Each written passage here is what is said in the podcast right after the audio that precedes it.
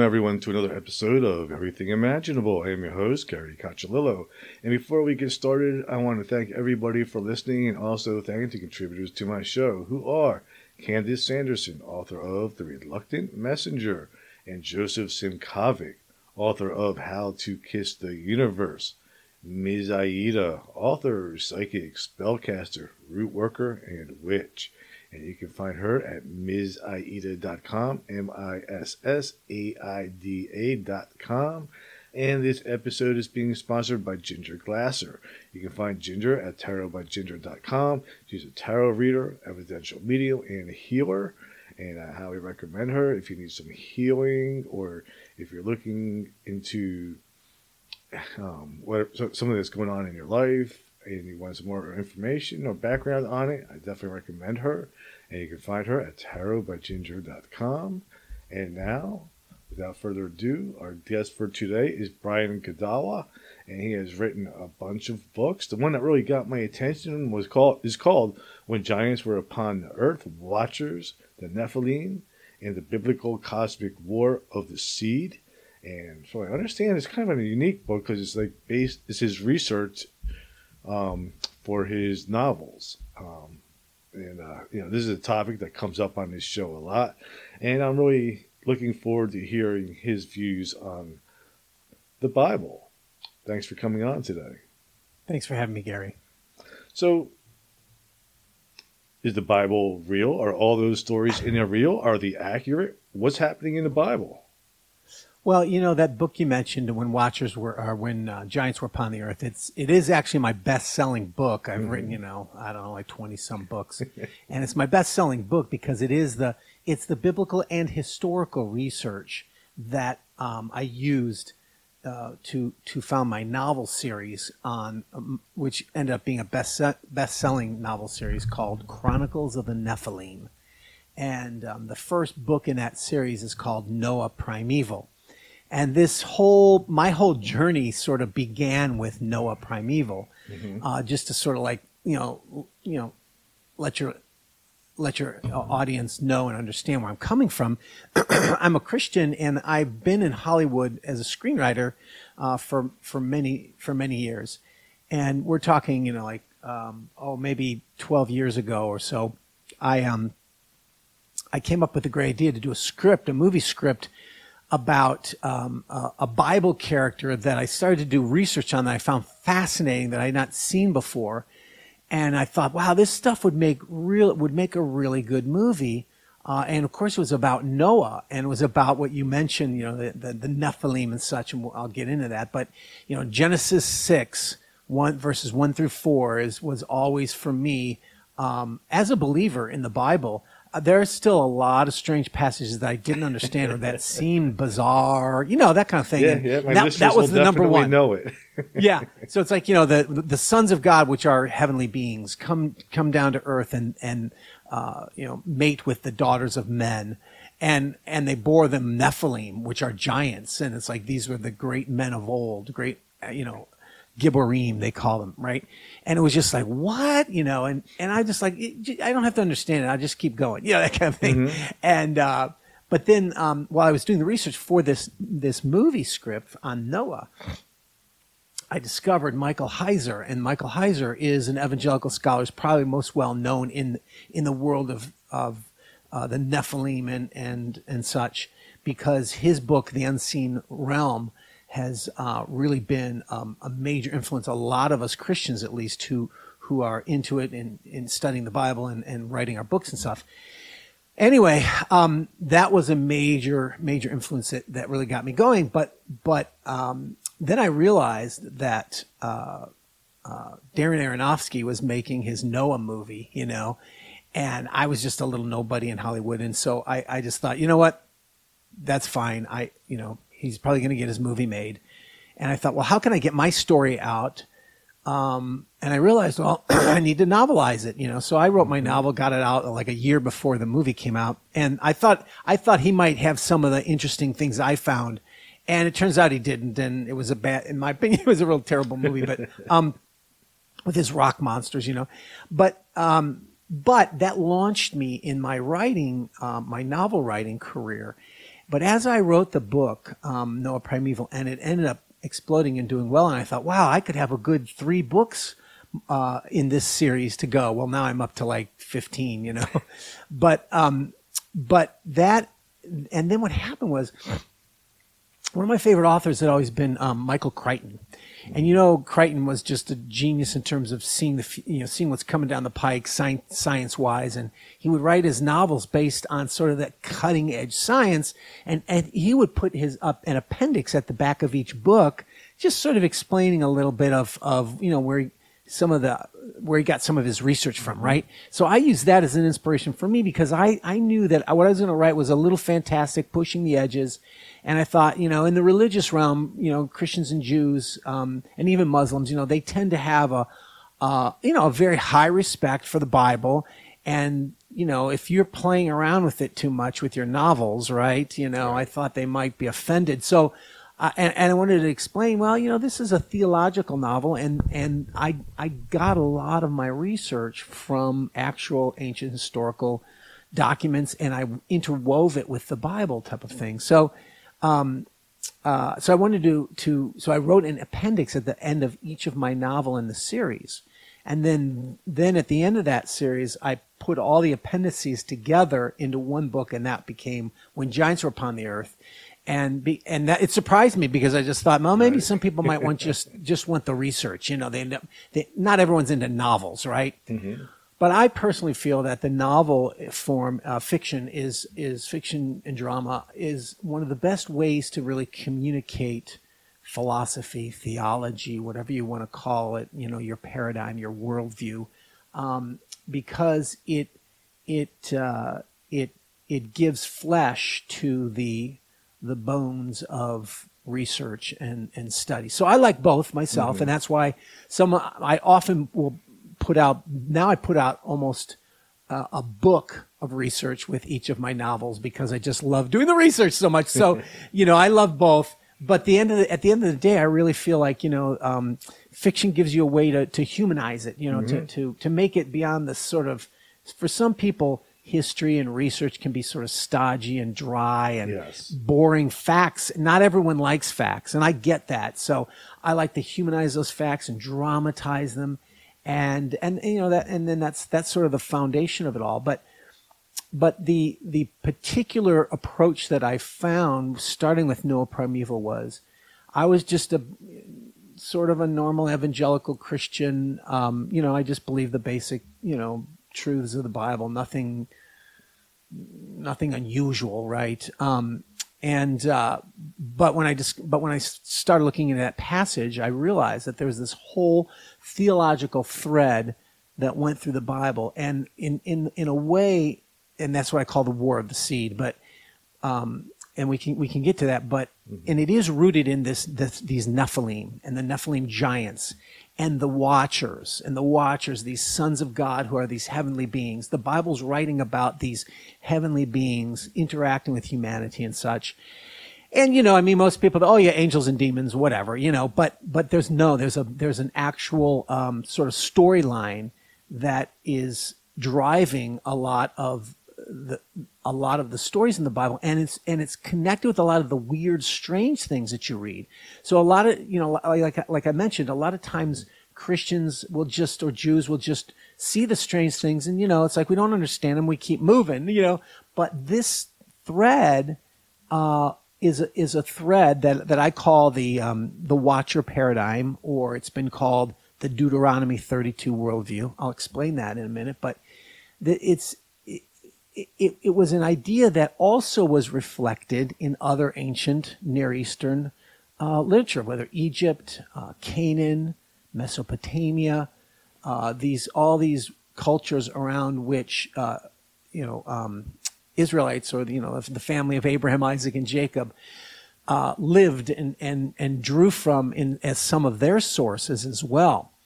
Um, and so I found that to be so fascinating. I wanted to integrate those two in a way that would make sense of of why why are there similarities. Now, it's very common in the secular world to find similarities between the Bible and other religions and just say, ah, yeah, see, they're all just copying off one another and making things up and or you know they're just sort of evo- religion is evolving and people are drawing you know taking other religions and changing them around and well that's really not that's really not a um, a very good picture uh, accurate picture of, of what I think is going on and and if you look historically in, in ancient literature, yeah, you do find some borrowing that does occur, but I think that more it's it's it's mostly explicable in terms of how ancient cultures draw from um, the same sort of um, what do they call that cognitive environment. Um, um, uh, John Walton's a famous uh, theologian who writes on the ancient world. My goal is to understand the Bible in its ancient context and not impose our modern mindset upon mm-hmm. it.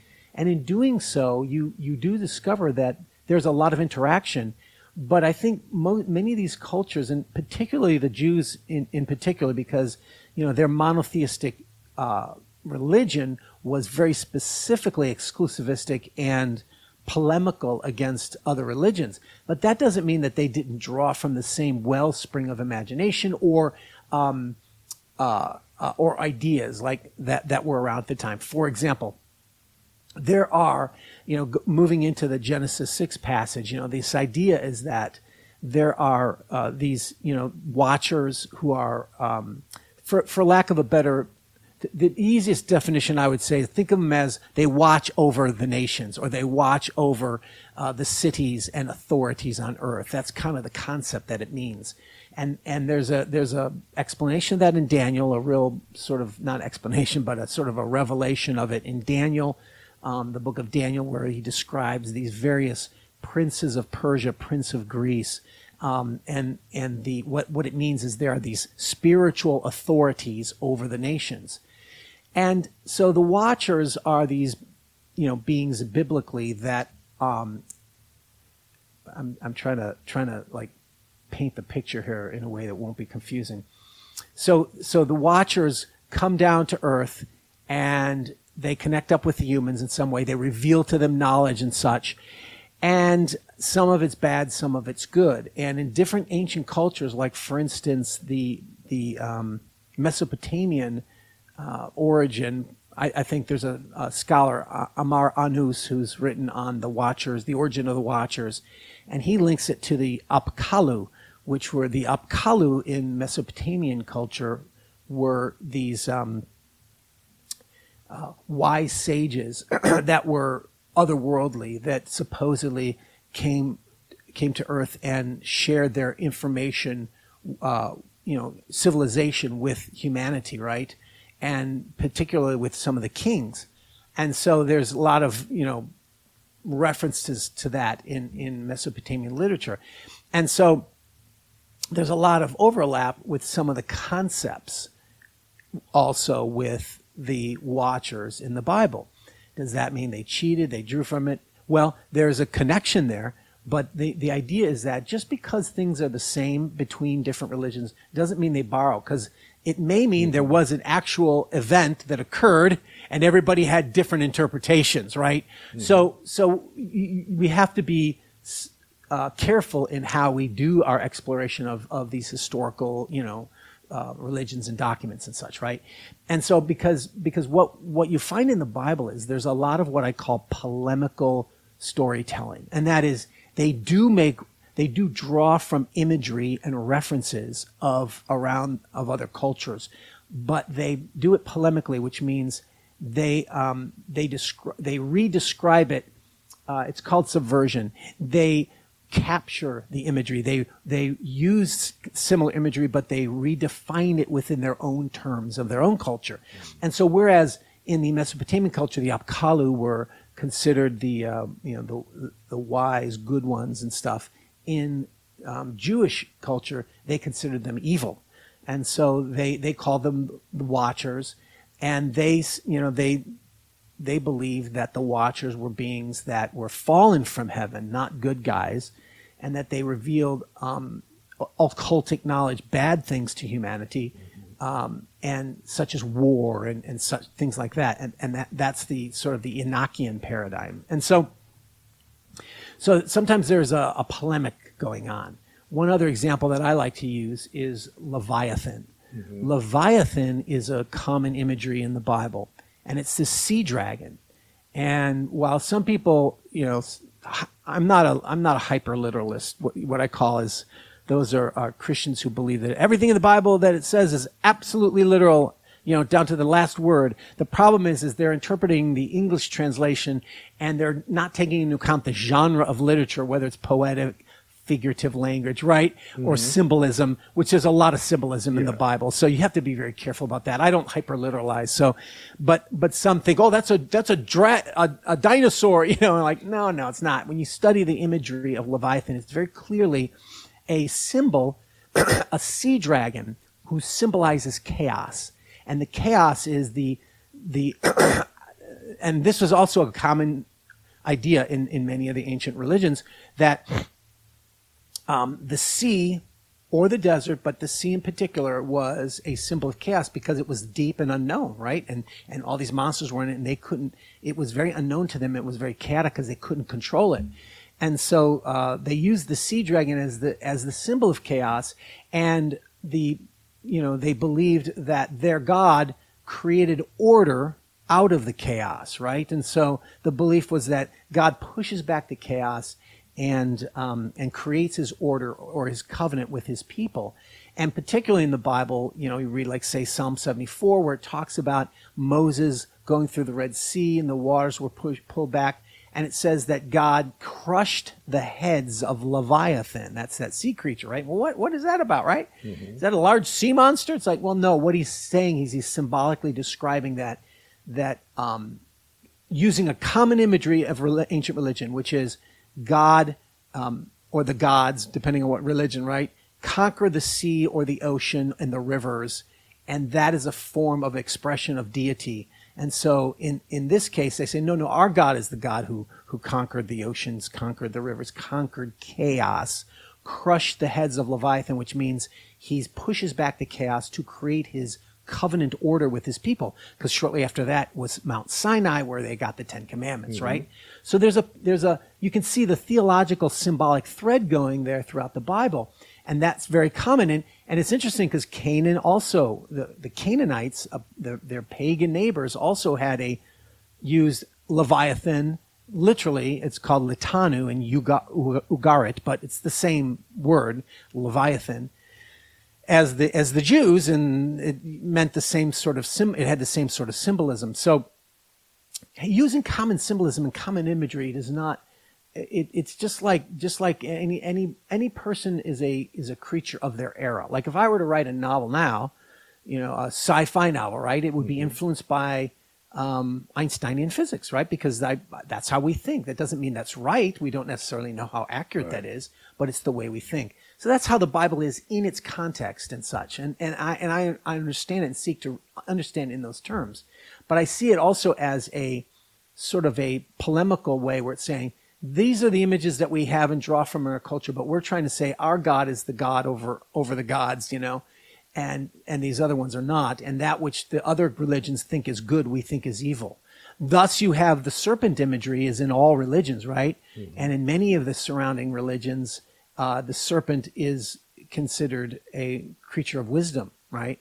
And in the Bible, it the, it uses the serpent bringing a kind of wisdom, but not a good wisdom. It's like no, it's yeah. the wisdom you're not supposed to have, which is you know taking control of your own definition of good and evil makes your you your own god, and and this is not a good thing.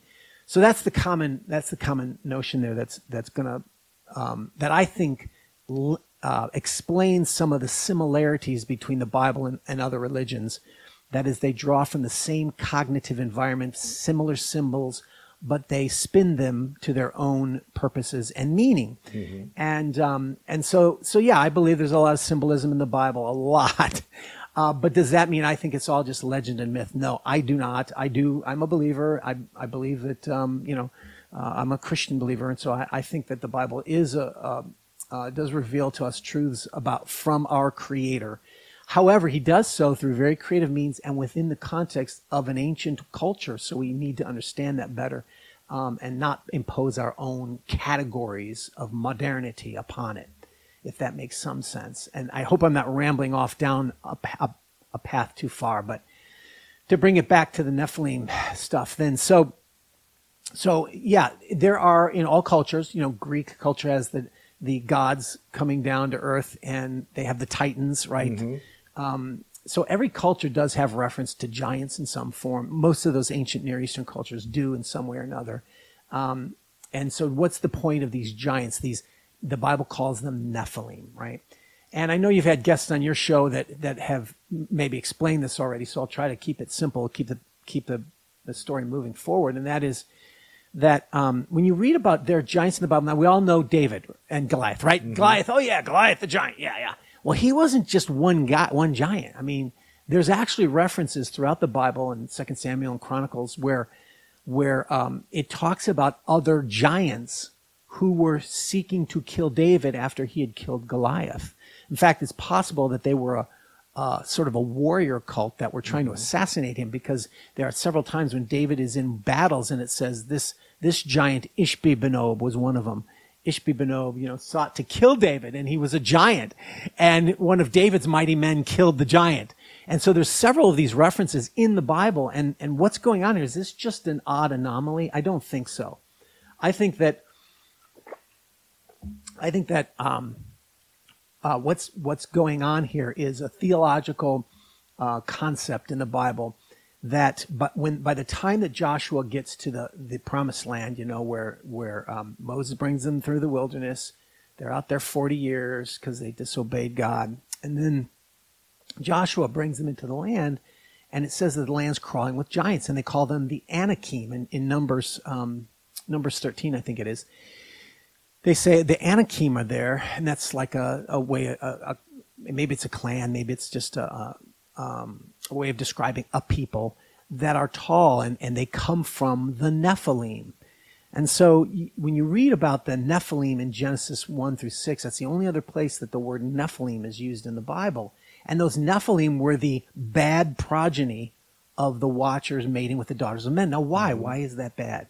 Because in, in the Bible, one of the concepts of, of biblical teaching is holiness. That is separation of that which is acceptable to, to the God, to God, and that which is not. Sacred, sacred space, right?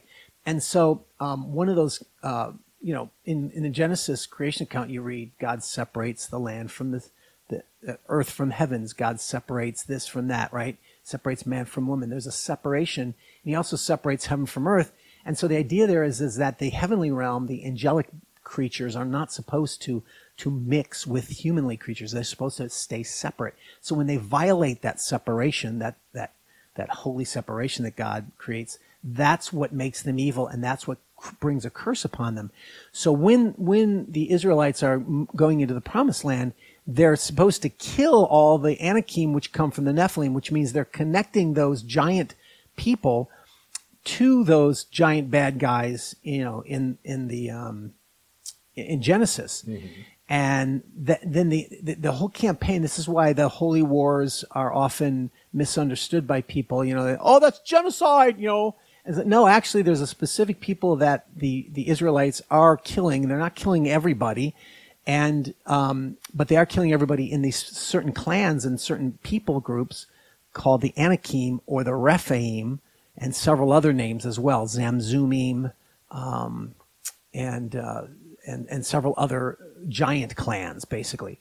And so they're connecting that to those evil um, hybrid monsters in order to cleanse the land. Now, people will have their political views of that. You know, that, you know, well, that's just justification for them to, to, to take over someone else's territory, whatever. But um, that all assumes that there is no God, and, and therefore everything has to be explained away. But if there is a God who gives these these d- directions to his people, then it's within that system. It, it makes perfect sense. It makes more sense than when you just read the Bible as this strange anomaly. So when you see, so when you see Goliath getting destroyed, getting killed, then David First of all, Joshua doesn't kill at the end of Joshua, the book of Joshua, it says that he killed all the Anakim in, in the land, like he's supposed to. But he left some in Philistia. And what's Philistia? Well, Philistia is the home of Goliath.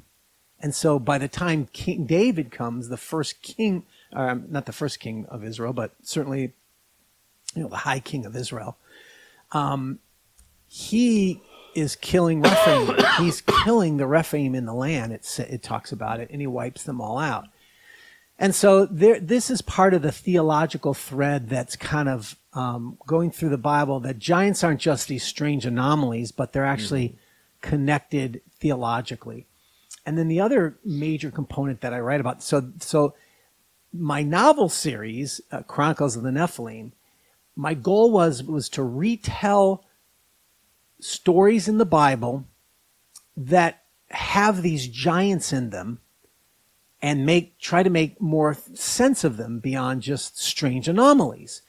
But also they're connected to these watchers. And I'll, I'll explain that in a second. But so my novels were to retell Bible stories that touch upon these these creatures, these giants or or watchers in some in some way. So I'm not retelling everything in the Bible, just those stories. Mm-hmm. Like like I do tell um, uh, Noah Primeval, and then my second book, which is a prequel, is called Enoch Primordial. And we can talk about the book of Enoch, mm-hmm. but he's also a character connected to those giants and watchers. Yeah.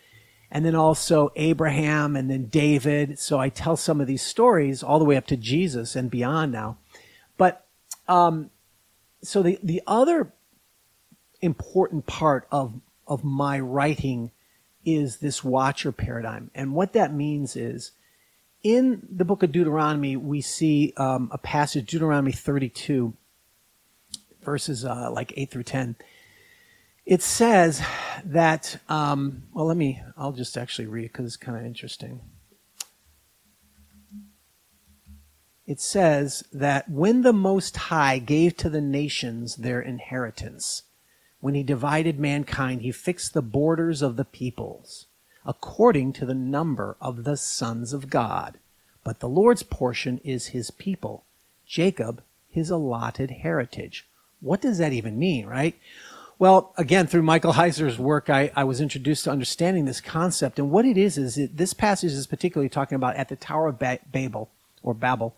Um, you know, if you know the story, it's after the flood and God starts all over, but sure enough, mankind becomes evil again and starts to build the tower to reaching to the heavens, which is not literally trying to reach the heavens. Mm-hmm. It is, it was like a ladder to the heavens by which the, the gods could come down. And, and most scholars now, you know, believe it to be a ziggurat, which we have a lot in, in Mesopotamia, right? And the notion of the ziggurat was that the tower of that ziggurat was the temple for, of the gods, and the gods would come, and that's where they would supposedly, you know, interact with with the priests and therefore the people. So that that was the sort of reaching up to God, reaching up to the mm. heavens, right? So that happens at ba- Babel, and God is, you know, it's like in other words, and, and, and their evil is uniting. It's becoming one, like a one world government. I mean, it's literally, that's what it was becoming.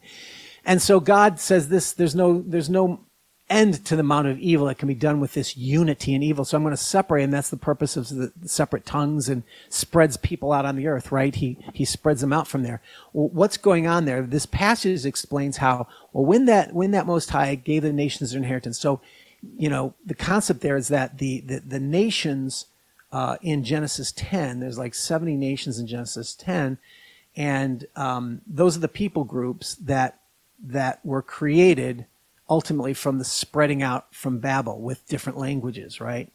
And Deuteronomy is saying that when God did this, when he divided mankind, he fixed their borders, he gave them territories according to the number of the sons of God. But but his he kept Jacob for himself. What that means is he's saying, and there's other you know there's other Bible passages that explain this, but the idea is that there oh if the if the if the if mankind is going to continue to, refu- to refuse to worship the living God, he said, okay, I'm going to give them over. I'm going to, okay, you want to worship these other gods? I'll give them over to you. And he places the authority of these, of these various Gentile nations within the Jewish paradigm, um, each of the Gentile nations are under the authority of the sons of God, which were these were these sons of God were these these fallen beings, right? And he's saying, okay, now you have authority over them, and they will be your inheritance. In the ancient world, they believed that the um, the gods gave lands to people, and the territories were very sacred, and that they were their inheritance because you would give it to your children and your children's children, right? And so there's this inheritance concept with the land, and God saying, okay, your inheritance will be all these Gentile nations will have these other sons of God over you. They will be your gods, but I will be the God of Israel, and, and they will be my people. And I will create them, right, through Abraham, Isaac, Jacob, etc. And so there's a separation going on, and he's saying, look, you know, it's sort of like giving them over. Okay, if you're going to be this way, I'll let you have what you want. See what see what that gets you. You know that kind of thing. And uh, and so they are under these beings, and sure enough, they they worship them and and they create all these various religions. So the idea is that in the Bible, as in other ancient cultures, they believed that uh, authorities such as nations, cities, and even kings at, at different levels or in different ways had supernatural or spiritual authorities over them. Such that and they were connected. And this is where you may have heard the phrase as above so below. Um, some people say that's that's from the occult. No actually it's an, it's an ancient concept that believes there was a connection between heaven and earth. And that's what that's what mankind was always trying to do in the ancient world connect heaven and earth.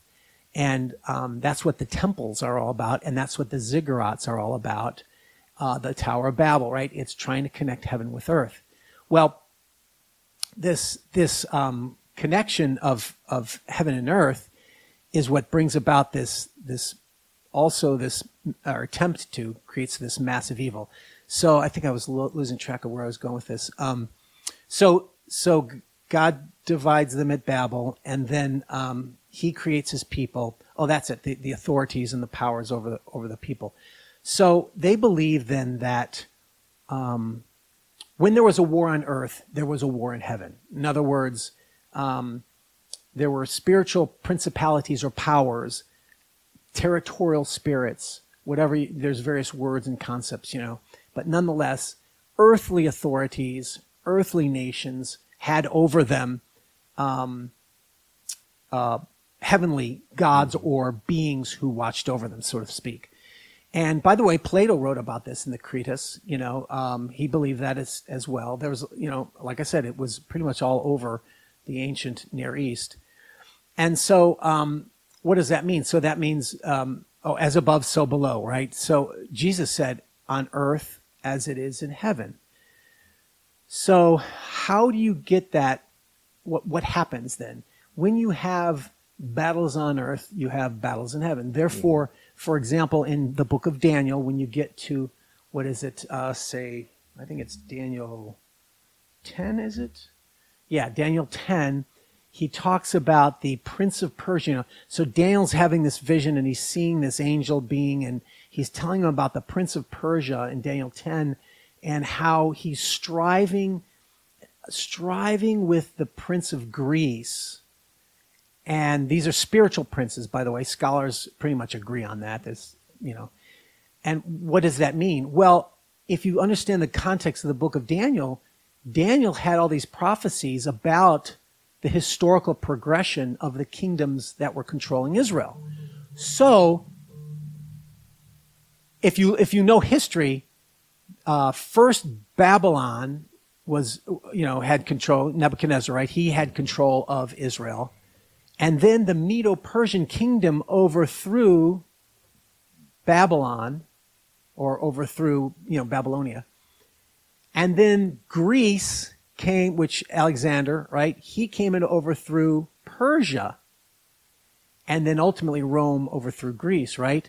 And so when he's describing Prince of Persia and the Prince of Greece fighting, he's referring to that Greece and Persian conflict in history that occurred and he's saying that while that that that fighting is going on, there's also the same striving in the heavenly realm with these territorial powers.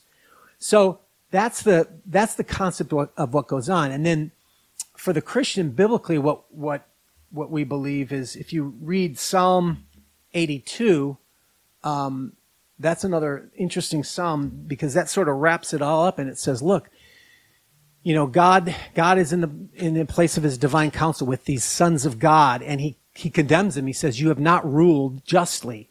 You have ruled wickedly and therefore the foundations of the earth are shaken. And I said, you are gods, sons of the most high, but you shall die like men and fall like any prince.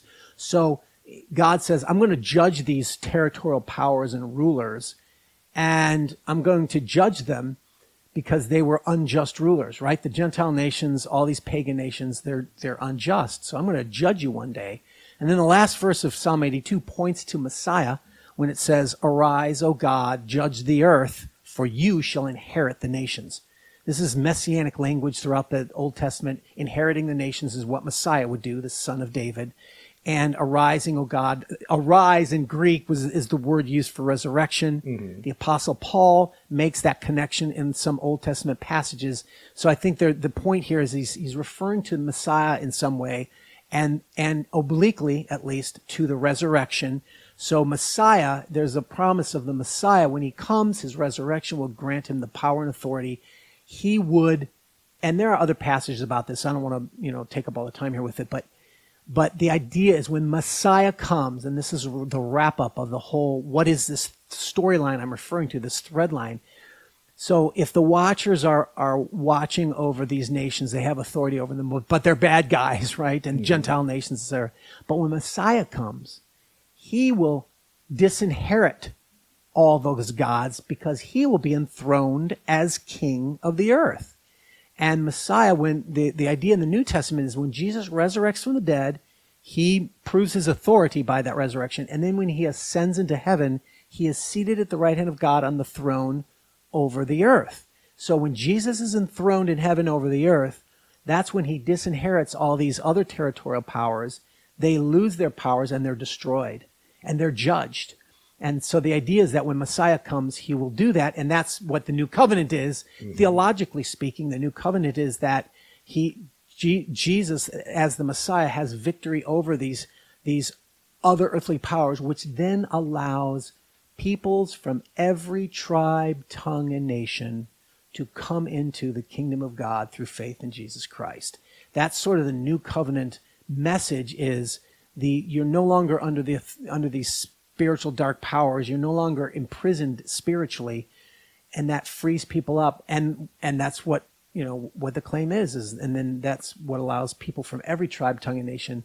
They're no longer in bondage. They can actually come into God's kingdom through Messiah.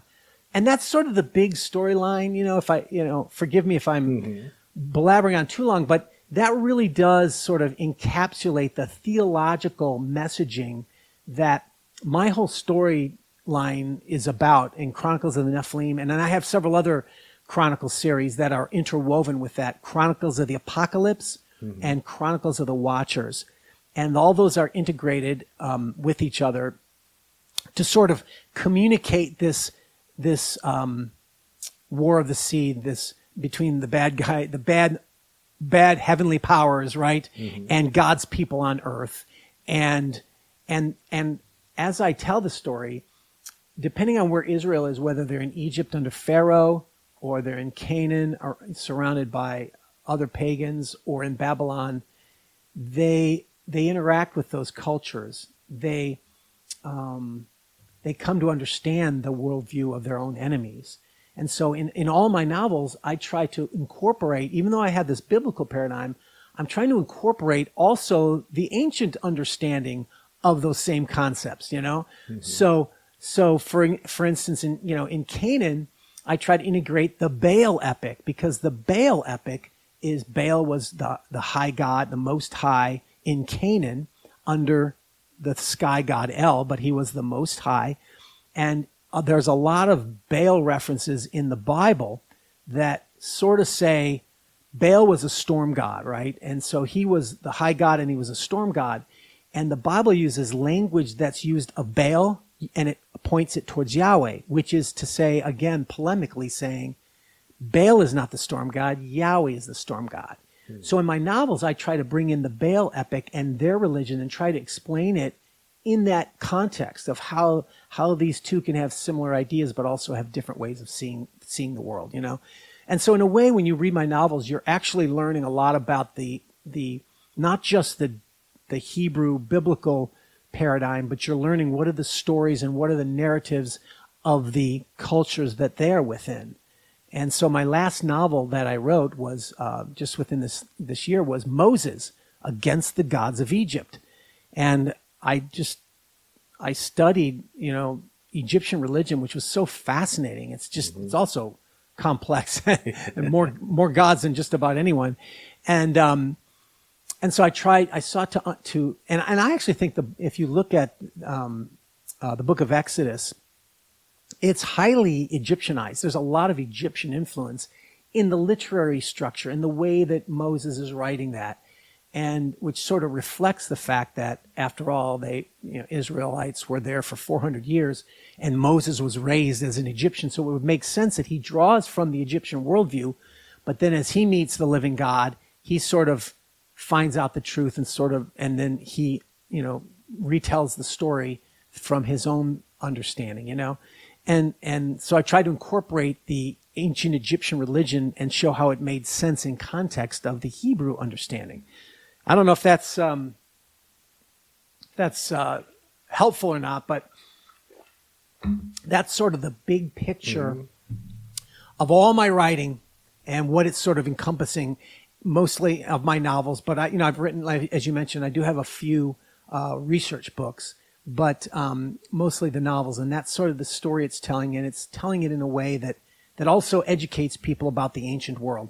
But also, I look, I I, I have the spiritual world in there. I have angels and demons and stuff, and so there's obviously speculation and some fantasy. I, so I wrote the books sort of like it's sort of like reading the Bible like Lord of the Rings, and and and and I did that deliberately because you know we don't really see the spiritual world. The Bible tells us a few things about it, but not a lot, you know? And so, so I thought, well, I want to show the spiritual world and say, well, what might be happening in the spiritual world if it's true that the spiritual world is linked to the heavenly, right? Mm-hmm. I mean, so I'm sorry, if the heavenly world is linked to the earthly world, what might have been going on in heaven? What are the battles that are going on between the various spiritual powers while these battles are going on on earth? Like, for instance, in Egypt, right? So I, you know, I, I, I do what's obviously fantasy speculation and I have these, these various um, angelic divine beings and, and, and they're bad guys and they're ba- they're jockeying for power like the mafia, right? And um, and so uh, you know I push I push the limits in that sense to make it more entertaining and interesting. Mm-hmm. And I even have that I told you the creature Leviathan, which is a um, you know a symbolic sea dragon of chaos. Well, I have I have that character appear in all my novels because chaos is very important. This idea of creating order out of chaos is very crucial to the whole Bible.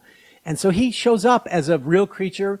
Mostly, most of the time he's in the spiritual realm, you know, but sometimes he, you know, he has that effect on, on his real world. I do have Leviathan showing up at the parting of the Red Sea, you know, but it's in the spiritual realm. And, and so that's kind of how I write. And, and like I said, I, I thought it would be, you know, you might think that religious people might be aghast at that sort of uh, creative license, shall we say.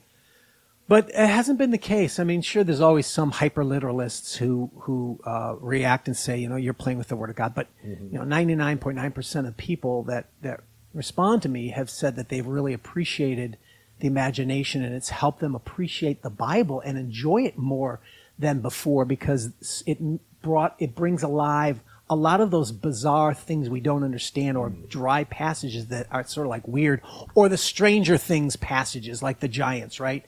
And they said that it finally made sense for me um, again by bringing it out in this storyline. So that yeah that's sort of the the big picture of it. And you know i'd be happy to to zero in on anything specifically if if you have something you want to focus on. A whole bunch of stuff. I have a ton of questions here like when you say like like first of all like, like the heavenly realm and the as above so below. Well, when you're talking about the heavenly realm, are we talking something about something like the astral plane? Um, now I'm not as familiar with the new age. I'm only vaguely familiar mm-hmm. with the new age concepts, but um, uh, I don't know how how would you define astral plane then? Rather than, than something way up above us is like say it's um a sense of being that that surrounds us everywhere and before something comes into physical manifestation it has to exist like basically like in, a, in a form of thought Okay. Okay. Well, there might be some similarities there. Um, I would say that the biblical picture of the biblical picture does use the the heavens above us um, as a as a generic reference, you know, because it's above us. And do they believe that it was all literally above them? No, I don't think so. I think they believe that it, it does encompass the stars and such. You know, they had this interesting concept of the stars and uh, as being divine beings and such. But but they believe that the heavens that there was a heavenly realm. So I would say that it's more like a an, another dimension. You know, that biblically speaking, I think it's another dimension. So, for example, um, this is what allows angelic beings in the Bible to be able. There, the the Bible describes them as not just spirits, as in spiritual beings, but as they they actually have flesh. Like the book of Jude says that that the um, you know at Sodom where the men goes, you know, give us those men who visited you. Those were the angels that right, and they were they were at, clamoring for the angels because they wanted to have sex with them, right? Mm-hmm. And Jude says that that was going after strange flesh. And what that means is, is that was that notion of human flesh wanting to connect with angelic flesh, which means angelic beings are not pure spirit. They are, they have a, a kind of flesh that can obviously, biblically speaking, they can appear on the earth, right? Amo- amo- amongst human beings. So it's not always up in heaven, right? And so, so, it, so I think the best way to describe it is an interdimensional. Again, this is my Einsteinian way of understanding things, or, uh, I don't know if that's quantum physics, but certainly a dimensional physics, right? And, um, so that's how I see it as they're interdimensional beings and, and, um, uh, th- and of course, they're different paradigms have different ways of trying to to describe that that that you, you what you might call astral plane. But um, uh, yeah, so so this is what what allows angels to be able to appear or not appear. Uh, Jesus, once he was transfigured, once Jesus was resurrected and ascended, he was changed. He still had a body and a flesh, but it was different. It was transformed. We don't know what that means. It was glorified, but it allowed him to be able to go through walls. But he could still eat fish because this, this is what it says in the New Testament. Even though he was resur- even though he was resurrected and he had trans- changed his body, he could still eat. And so he has a physical body, but it's different and it's changed. And that's the biblical picture is that um, uh, interdimensional, I think, is the best way to depict it. You know, but you know, heavens is still a great metaphor, in my opinion, for just describing the fact that it's a it's above and beyond. It's transcendent, right? Mm-hmm. You know, the spiritual realm in the Bible is transcendent.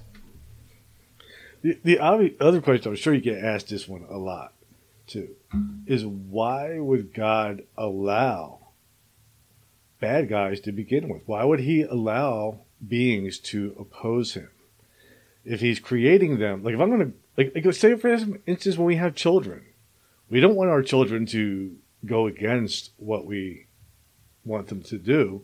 So why would God allow that? Well, think of it. You you pick up a great paradigm. You know, I mean, the traditional Christian answer for that has always been, um, well, would you want to then chain up your children and force them to do the right thing with every move, uh, force them against their will? No, you wouldn't. You want them to choose you freely, and I think that that that's the free will defense of you know if if we were robots or controlled and made to be perfect and didn't because the notion is that there was a free will in the garden and and and Adam was you know drawn away by his pride by his desire to be like God to have that power and glory instead of instead of willfully sort of submitting and submitting to his creator it's like well I want to be like him where I can know good and evil myself. I can define it for myself. So that's the Christian notion is you know the free will idea you know. But there's another component too where you know, biblically speaking, though, I, I would I would say that um, you know, and this is the this is the kind of stuff that you know non Christians aren't going to like, but you know, so what? From my perspective, and that is the Bible says that God is, in, is sovereignly in control. You know, I mean, it says that He raises kings and He lowers kings. He destroys kingdoms and He raises them up. God is the one who's ultimately, somehow, in some way, He is sovereignly in control of the things that are occurring. And you say, well, then does that make Him the author of evil? Is He doing the evil things? Well, no, no. God doesn't, God Himself can destroy the whole universe if He wants, because He created it, right? God, for God to destroy someone is not make him bad at all. It just makes him the creator. It's bad for us as creation to kill and murder someone else, but God's not wrong to kill his creation if he wants to. He chooses not to, but but nonetheless, he he does premise a lot of his actions upon the actions of humanity. And so when humanity's sinful, he sends a flood and kills everybody. And sometimes that includes the so-called innocent people that we think are innocent, right? Mm-hmm. But the point is, is um, uh, the the thing that people who non-Christians don't like is is that is to say that you know what God is sovereign in control and He has a purpose and a reason for the pain and the suffering or the evil He allows, uh, because He promises that He has a paradise. You know, a, he, he promises a future that is where all all things are, you know, summed up in Him. All things are made new. Every tear is wiped away. Right? He promises us this, and He's working towards that goal and and we don't understand how that works. And we don't you know this is what most people who want to be like adam they want to have the knowledge of good and evil. They want to know everything like god. They want to be god and know everything. They demand well if god doesn't give me a good reason why he's allowing all this evil then he's no god. Well mm-hmm. that's ridiculous. I mean he has a reason but we don't know what it is. He hasn't revealed it to us. And that's sorry but that's you know that's just the bottom line truth from my perspective and understanding. Um, he promises that there's a reason, good reason for it, and it's all going to wrap it up, and he's all going to, you know, be, uh, he's going to redeem all of creation, right, so to speak. And so, um, uh, so he has that promise, and it, but like I said, it's the same.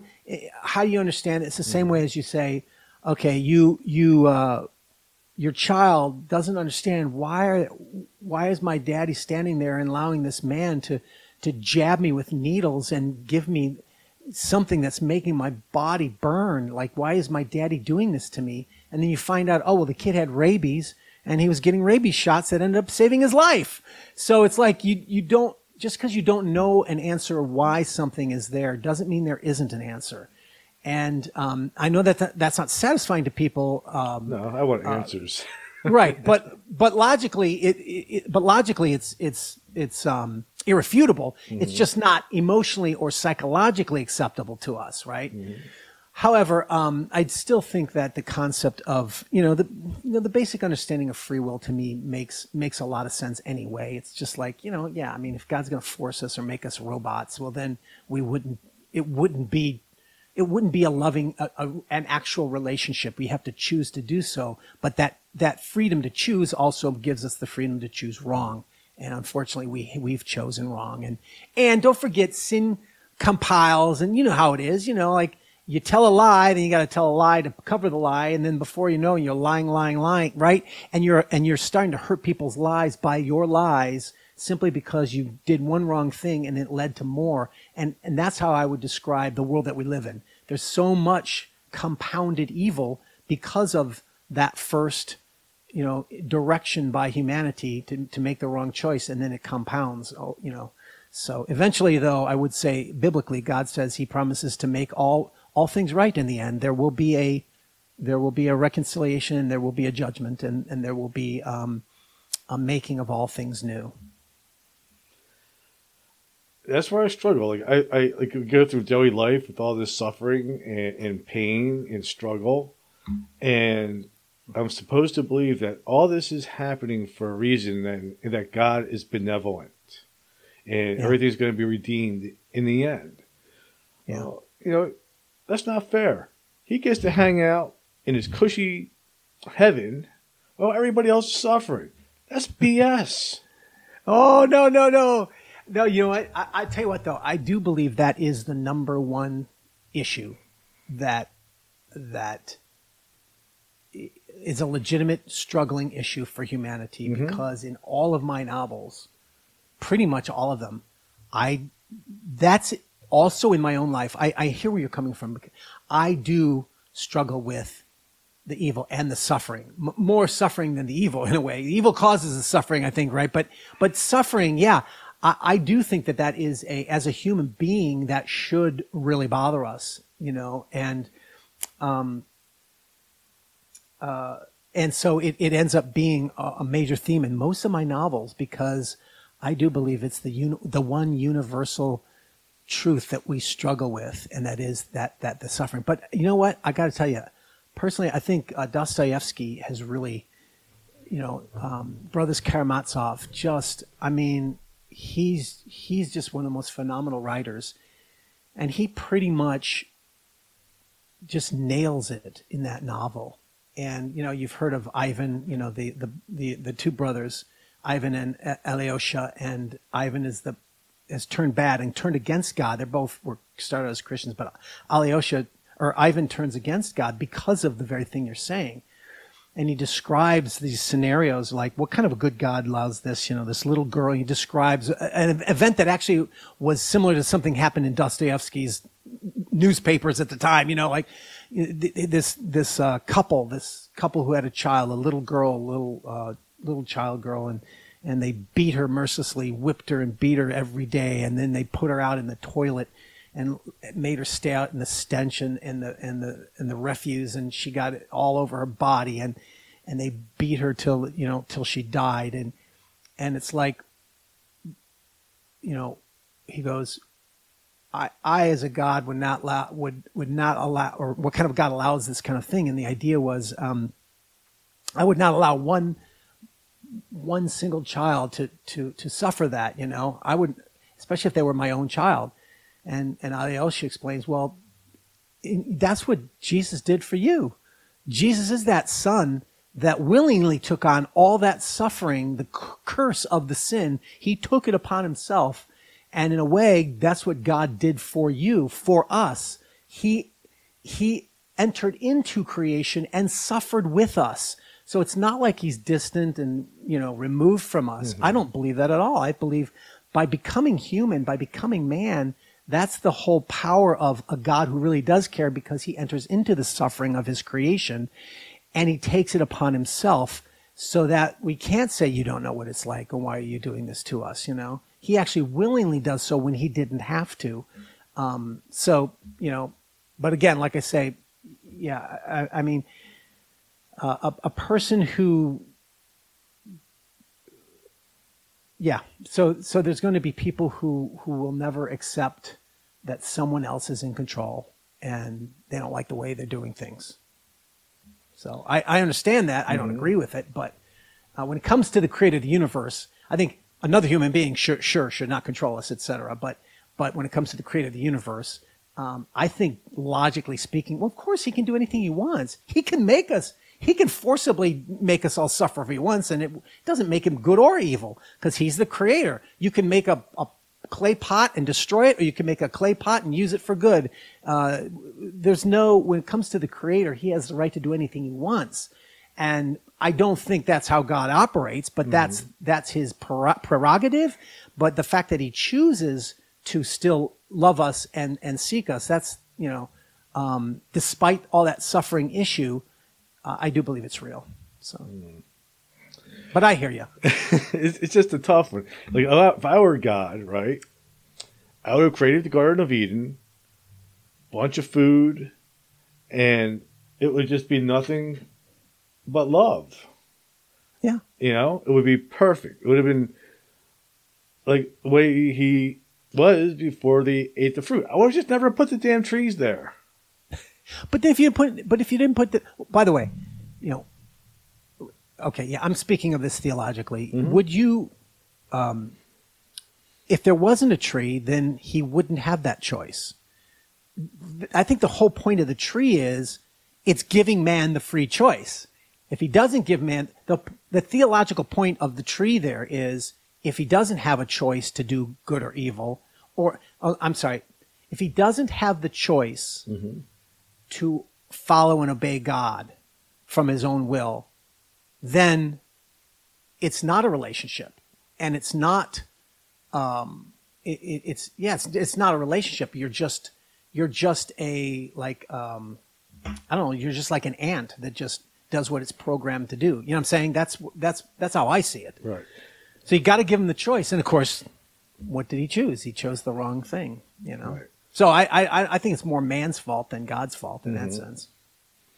I kind of like like you're, like one of your other things that you do is like you're a screenwriter and a film film guy. You know, like what if this is just God got bored, needed something to entertain himself with, and that's it. He just did this whole thing out of his own selfish desire to be entertained, and he gave his free will just so he wouldn't know the ending of the movie. I, I don't think that's possible because God knows all things and he would know the future. And so um, I really think he just did it for relationship. He, why does God need other people? No, he doesn't. But, but here's the Christian, here's the Christian view of things. Um, the Trinity, you know, what's the point of three and one? Well, if God is a solitary unity, absolute monotheism like Islam, right? Then that actually does make him, in a sense, immovable mover. It makes him a solitary unity that does not know plurality or diversity. And so he cannot have relationship. By definition, that kind of God could not have relationship, um, which is one of the reasons why I don't think it can exist that, in that form. Uh, a God of just two, okay, that brings in plurality and interactivity, but it's it's um, I don't know how it's a dualism. It can't extend beyond that. But if you have three, now you have you have a philosophical and whatever you want to call it, a, a worldview foundation that can make sense of unity, things that that are unified or singular in the world, but also things that are plural in the world and things that have relationship. And it's not just a dualism. It's, it's a relationship is in hmm. community. In other words, if it's just you and I, we can call it, we can call that a community, but we know that that's not really a community. A community would be three people and humanity, uh, we operate as communal beings, right? If we, if we, and I know, I don't know about you, but I'm a writer, so I tend to spend too much time alone. and, and, and, and, and the more I, I don't interact with people, the worse person I become, to be quite frank.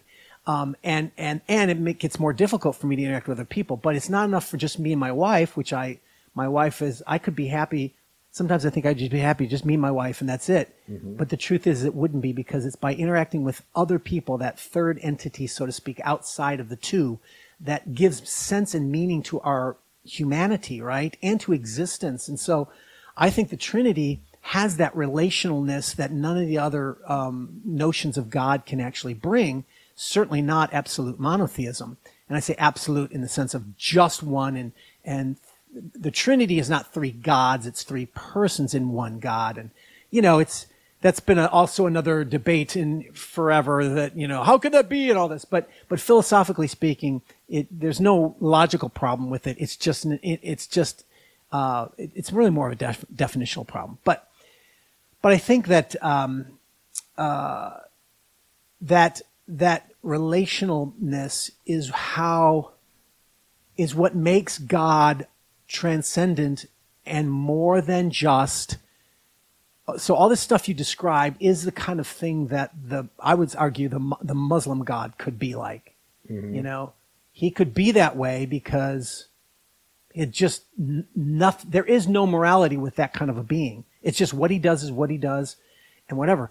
And in a sense, my understanding of God is, if he's the creator, he can do whatever he wants. I mean, I, I mean, how can how can any of us look at say that's not fair? Well, who are you? You know, it's like Yeah. where were you when God created the stars?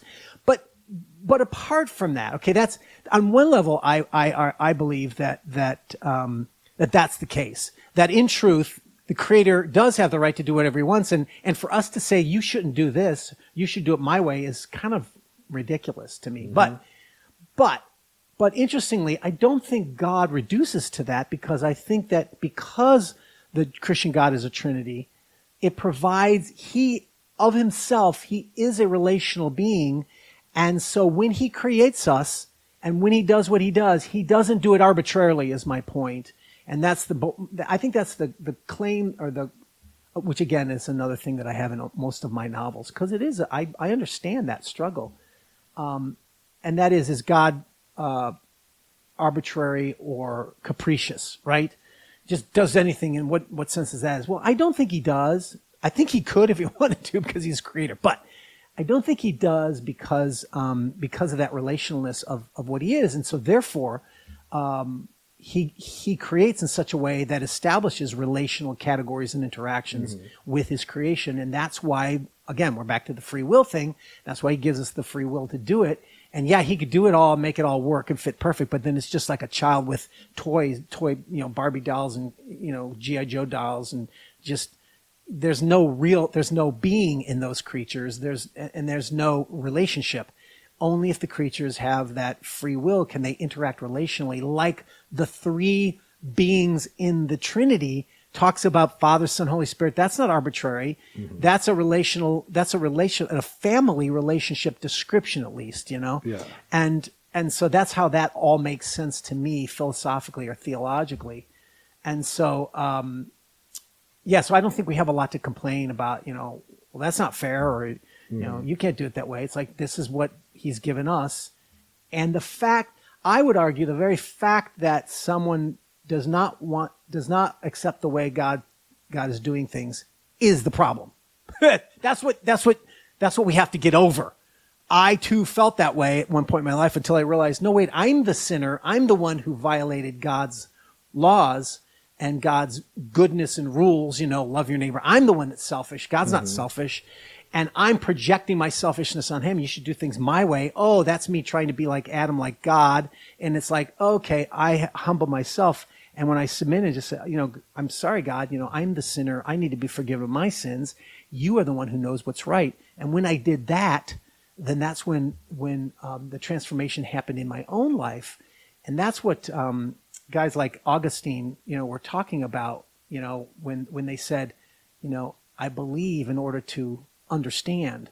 Faith, in a sense, is a complex thing and it's not arbitrary and it's not just, you know, oh, just believe against all the facts. It's, it's not. That's ridiculous. That's a, that's a simple, an oversimplification that's ridiculous. It's that all of us must believe in something. All of us must have faith in some foundational thing or we can't live or understand. Like, for instance, we believe in logic, right? But of course, how do you know logic is true? You don't know it's true. You just believe it's true and then you see it work out and then you understand how it works out as you, as you use logic in the universe. Mm-hmm. But the truth is, is in order to know that logic is actually true, you would have to be everywhere in the universe at every moment in order to know that logic is true at all times in every places, right? And you can't be that. You'd have to be a god to be that, right? And so therefore, uh, and we, we, we think we've seen how it logic applies to life and it fits, but we don't know for sure. And we commit to it. We have a faith in logic. We have a faith, faith in scientific principles, but we don't have the proof of them. So what I'm, when I say, uh, when I have that same faith that I might have in science or in logic, and I put it in God, it's like, then I begin to understand God's ways because I've given up my desire to have myself as my own foundation. Well, we, we if you want to, I don't want to sit here and be evangelizing all the time. So. What other issues? So the other one, uh, uh, like I have my own concept of, of of what God is and why all this is happening and why we're experiencing it. And it's sort of like a combination of what's in the Vedas and and, and based on science and math. And my idea is that something in the universe, I don't know what, somehow became self-aware, and it says, "Oh shit! like, why am I here?" And the only way this consciousness could figure out why it was here is to run through every probability. And we are the result of one of those probabilities. And at the end of it, once it, it runs through every probability, gets all that information back, then it may understand itself. Does that fall into like any type of Christian paradigm, or is that completely against everything that's in the Bible? So, do you believe then that like intelligence or self consciousness is is emergent, an emergent property? Yeah, Is that what you're saying? So it kind of it merges out of complexity of some some form, uh, becomes self aware, you know that kind of a thing. Yeah, yeah. I I I don't um, I don't believe that. Um, I I think philosophically speaking, you know, everything um, there must be something that is eternal, or because we can never get. How can I put it? Um, there must be something that's eternal because we know that the universe has a beginning, right? Scientifically speaking. And so something has to be before that in order for it to, to create. It doesn't, things don't self create. You can't create yourself because you'd have to exist before you existed. You know what I mean? So there mm-hmm. can't be self creation. And there's, and, and that means something has to be eternal. And I know some t- scientists now are saying that, well, the universe is eternal. There is no Big Bang. And, you know, they're trying to suggest that. But I think that that, that means that the universe as a material entity that's contingent, it could never get to this point if it's eternal because contingency is time bound. And so if there's a if there's an eternal universe, we could never get to this point because in fact um, the material processes do not operate that way. And so there has to be something transcendent of the material contingent subjective universe that has to be uh, in, in that has to be intelligence because intelligence like I don't think I, I, I don't understand I don't I don't believe that intelligence emerges out of non-intelligence. I don't think there's any scientific basis for that ever whatsoever. And so intelligence has to be a pre-existing phenomenon in some way. And, um, and of course, I believe that, that inte- ultimate intelligence is God, right? The, you know, and then the question, of course, the question does become, what kind of God is he and all that? Why the Christian God over this God? But that goes down the other, that goes down on more of a, a you know, another route of what, okay, whatever your, what is your concept of God? And you ask yourself, okay, what's my concept of God? And then does that God provide the necessary preconditions for the intelligibility of reason, science, whatever, all the things that we assume or we believe in? Um, is there a foundation for that? And so, it, for so and and so to say that uh, intelligence um, evolves or emerges out of non-intelligence, there's not a single iota of scientific evidence for that.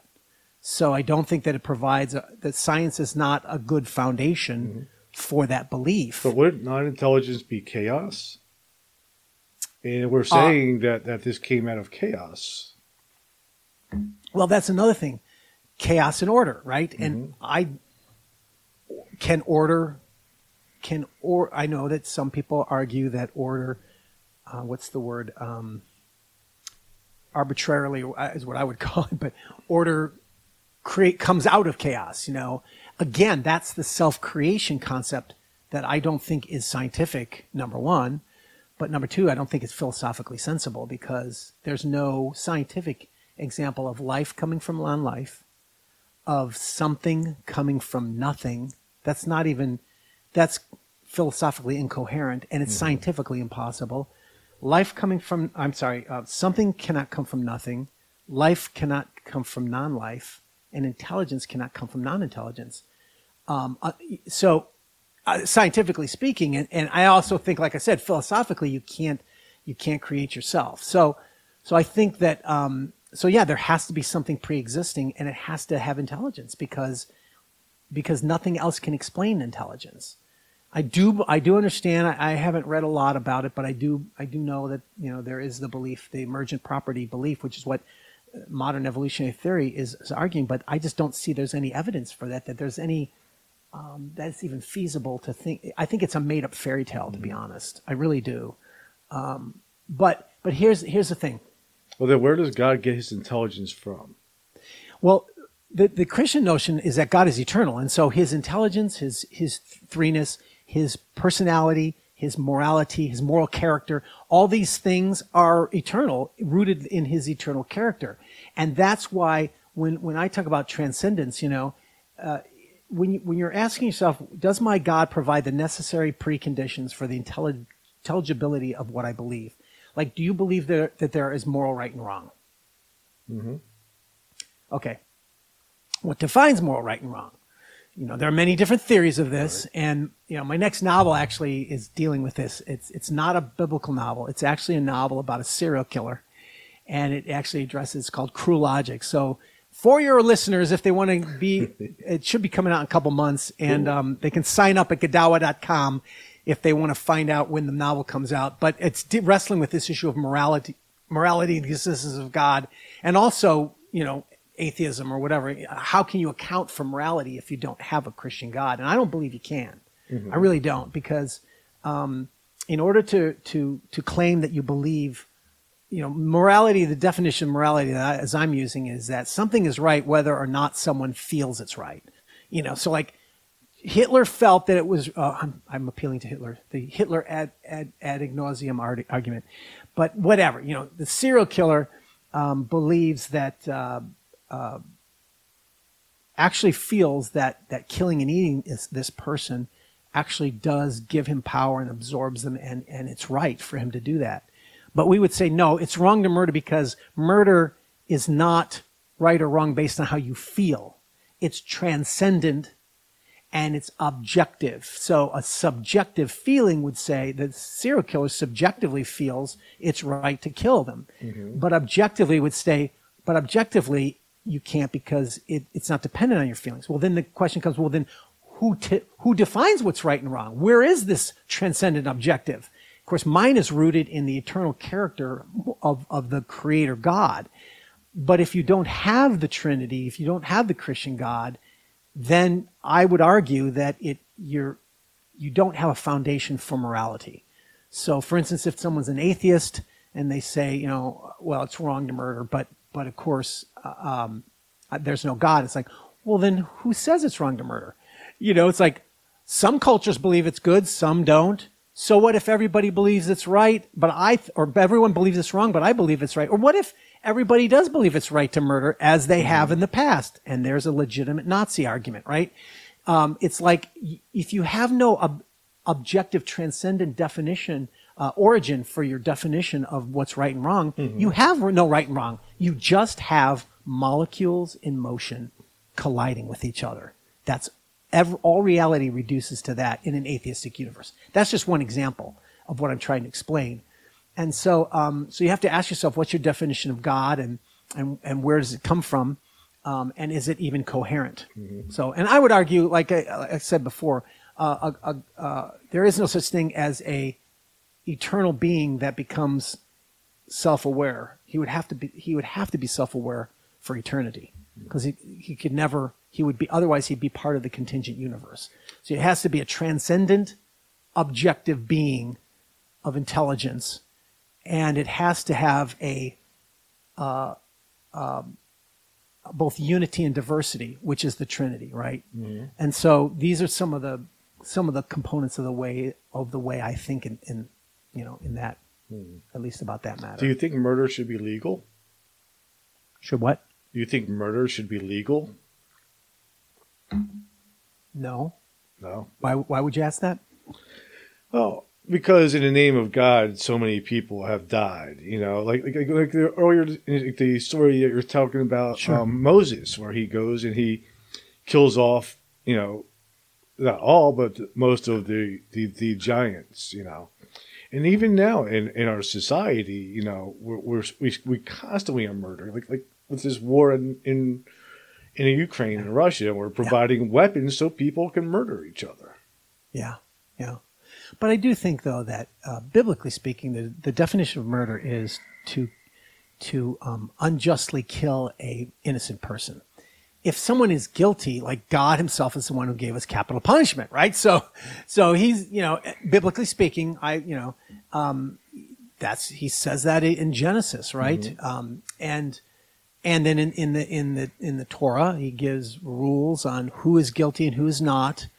Um, if someone accidentally kills someone, they're not a guilty person deserving your death. But if you kill another person intentionally, with premeditation, with intention, you are you deserve to die.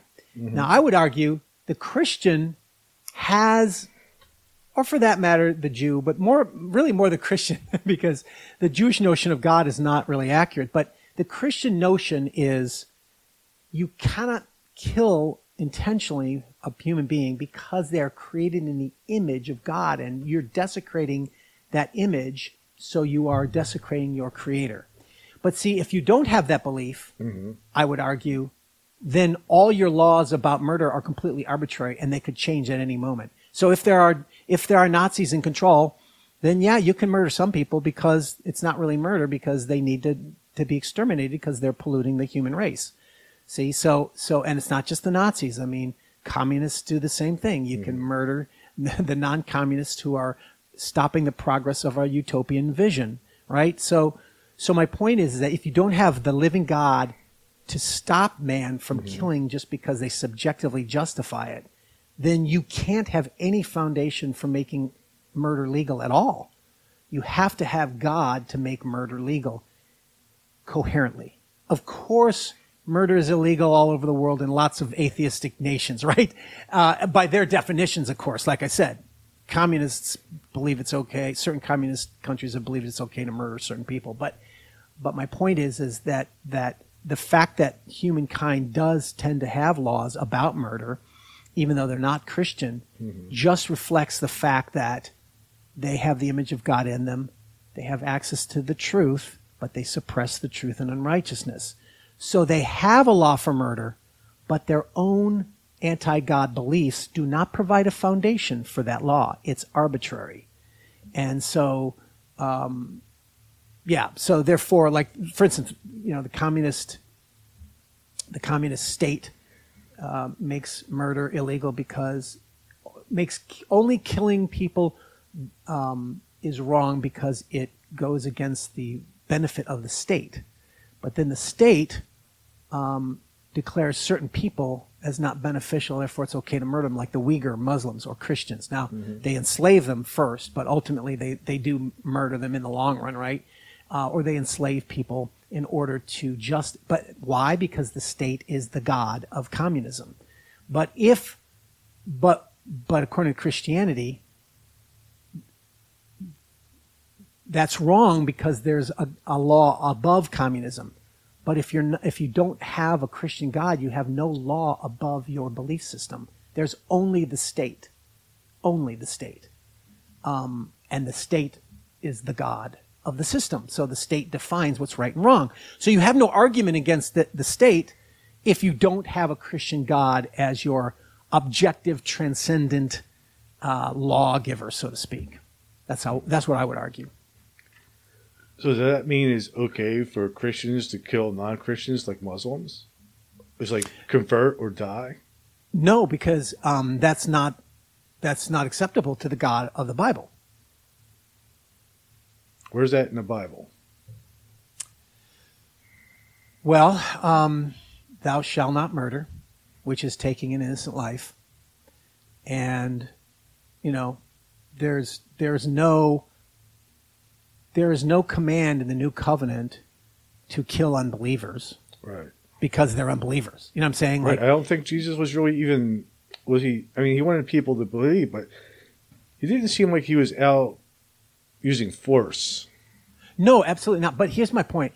I, I would I would agree with you. I would acknowledge, I would admit that uh, yes, history unfortunately has religious people killing in the name of God, and even Christians, you know, killing in the name of God. And I, I and that's again though, we can only say that's wrong if we agree with the Christian morality, which is you're not you should not kill people because of their belief system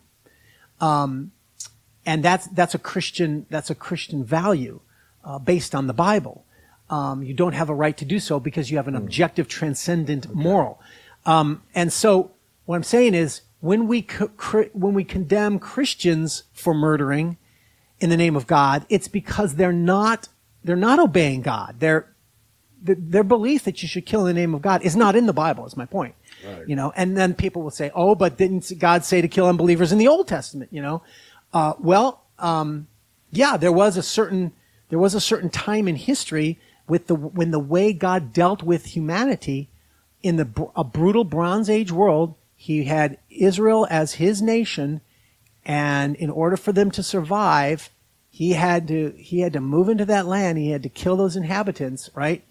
But he did not make that as a rule for all of history. That was a, a specific time time rooted rule, and in general, he gave the rules about war, which is don't be unjust, don't kill just to you know just to be evil or whatever. Kill in self defense. He gave laws about it's okay to self defend yourself. It's okay to engage in war because war is if just war. If someone's attacking you, trying to kill you, of course you have the right to kill them to stop them. If you don't, they're going to kill you. So those kinds of values is what I would argue is what it is all about the law of God in the Bible. And um, people often point to uh, one historical instance where God was doing one thing specific, but he and and assume that that that applies for all of history, and that's not the case, you know. And God is the one who had the right to call the Canaanites evil and to wipe them out. But we don't have the right But to doesn't that, that. make him a hypocrite? no, no, because he's the kill, creator. But then he goes around and killing. No, he's he's the creator, so he can he if he says I'm the creator, I created that Canaan. Mm-hmm. Canaan's mine, and you don't deserve to be there. He's the creator. He can do that. Logically speaking, there's no moral problem with that. But if he does that now, too, doesn't that mess up the free will aspect of it? no, no, it, it is the free will. That's Mm-hmm. the, I think it, it, it enforces free will, you know. but he does say, excuse me. By the way, because here's the other component that I didn't talk about. What does he say? What do we find out the Canaanites were doing? Well, the Canaanites were vile, evil. They worshipped idols, which, by the way, in the Old Testament, God did give Israel the command that if you worshipped idols, you would be executed.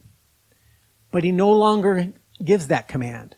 In the new covenant, that's not the way things operate. That's the way things operated in the old covenant. Some of those, some of those ways have been done away with in Christ because God is dealing with us in a, in a new way.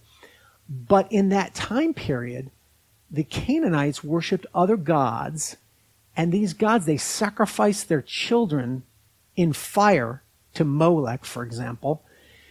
They were engaging in sex, perverse sexuality, like sex with animals. Incest was allowed. It's like, it was just truly grotesque and vile evil.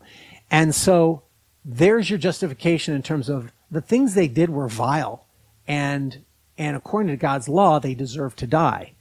But, uh, but specifically the Canaanites, once, once the Jews got into the land of Canaan, that was their land.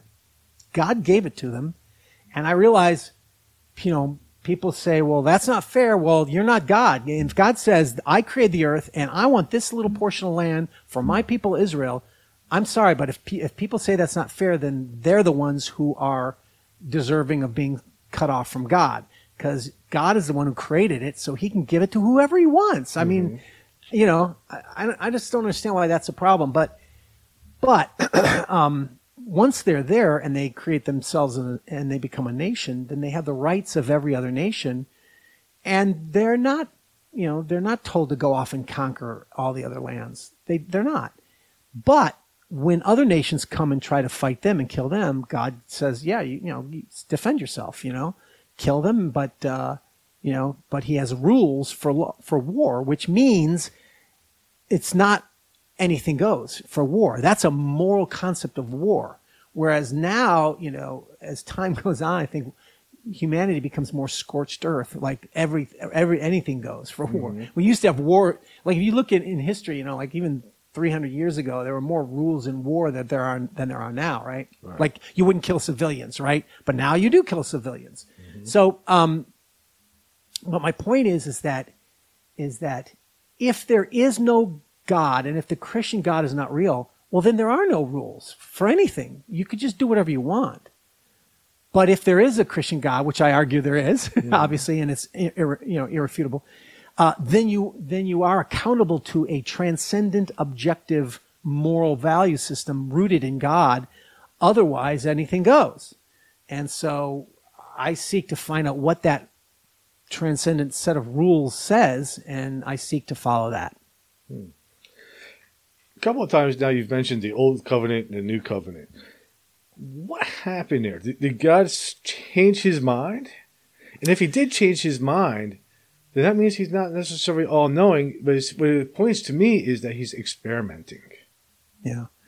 Um, I don't think he experiments because, um, first of all, I do think that in the Bible there is terminology used of God that um, God is transcendent and and beyond us, right? Hmm. So for us to even understand Him, He has to reveal Himself to us. I'm I'm speaking pho- philosophically, not just biblically. I would think if there is a God who created everything and He's transcendent, He's apart from us he would have to reveal to us because otherwise we could never know him, right? And if he's infinite, we could ne- we are contingent and finite, so we can't understand infinity. So therefore, he has to accommodate to us. He has to interact with us in ways that we can understand. So therefore, if God were to communicate to us, as I believe he did in the Bible, he would do so within the cultural understandings that we have. He would use inaccurate not inaccurate, but he would use imprecise language. Like, take for example, if you're trying to tell tell your kid, you know, you've got this little child, mom, you know, daddy, where do babies come from? You know, they come from mommy's tummy. You know, mm-hmm. it's like, well, you, we could argue that's not scientifically accurate, but we understand to creatures who do not understand, we have to work within their language and their understanding of the world to help them come to understanding.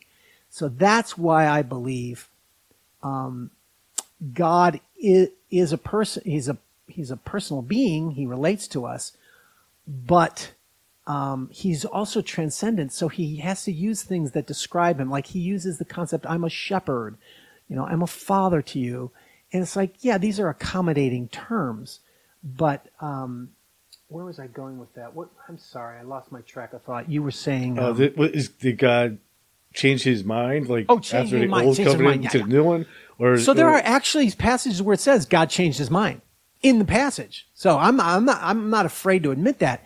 But if you understand it contextually, or like when Adam's in the garden, right? And Adam sinned, and God said, "Adam, where are you?" People say, "Well, if God's all knowing, he would know where Adam is." Right. But what do we do with children when they've sinned? We ask them, "What have you done?" And we know what we know they stole the cookie, but you you're trying to get them to admit it. You, what have you done? That's how God speaks and relates to us. And from our perspective, he changes his mind in, in the sense that he changes his direction in history where he's interacting and operating with us. But what, but, but that doesn't mean he himself is like he didn't know, he learned something, he changed his mind. No, no. The best way we understand is he changed his course of action and we understand him in our own anthropomorphic terms. He's not a human being. Jesus did become a human being, true. But God the Father, the Creator, who He is as Creator, is not a human being. We can't understand that. So we use human being terms as we're describing. God Himself uses human being terms. Therefore, uh, what I'm trying to get at is no, I don't think God actually changes His mind. It's using language to help us understand Him changing His course of action. Um, but also, he, the, in terms of the covenants, I, I would argue it was His plan all along.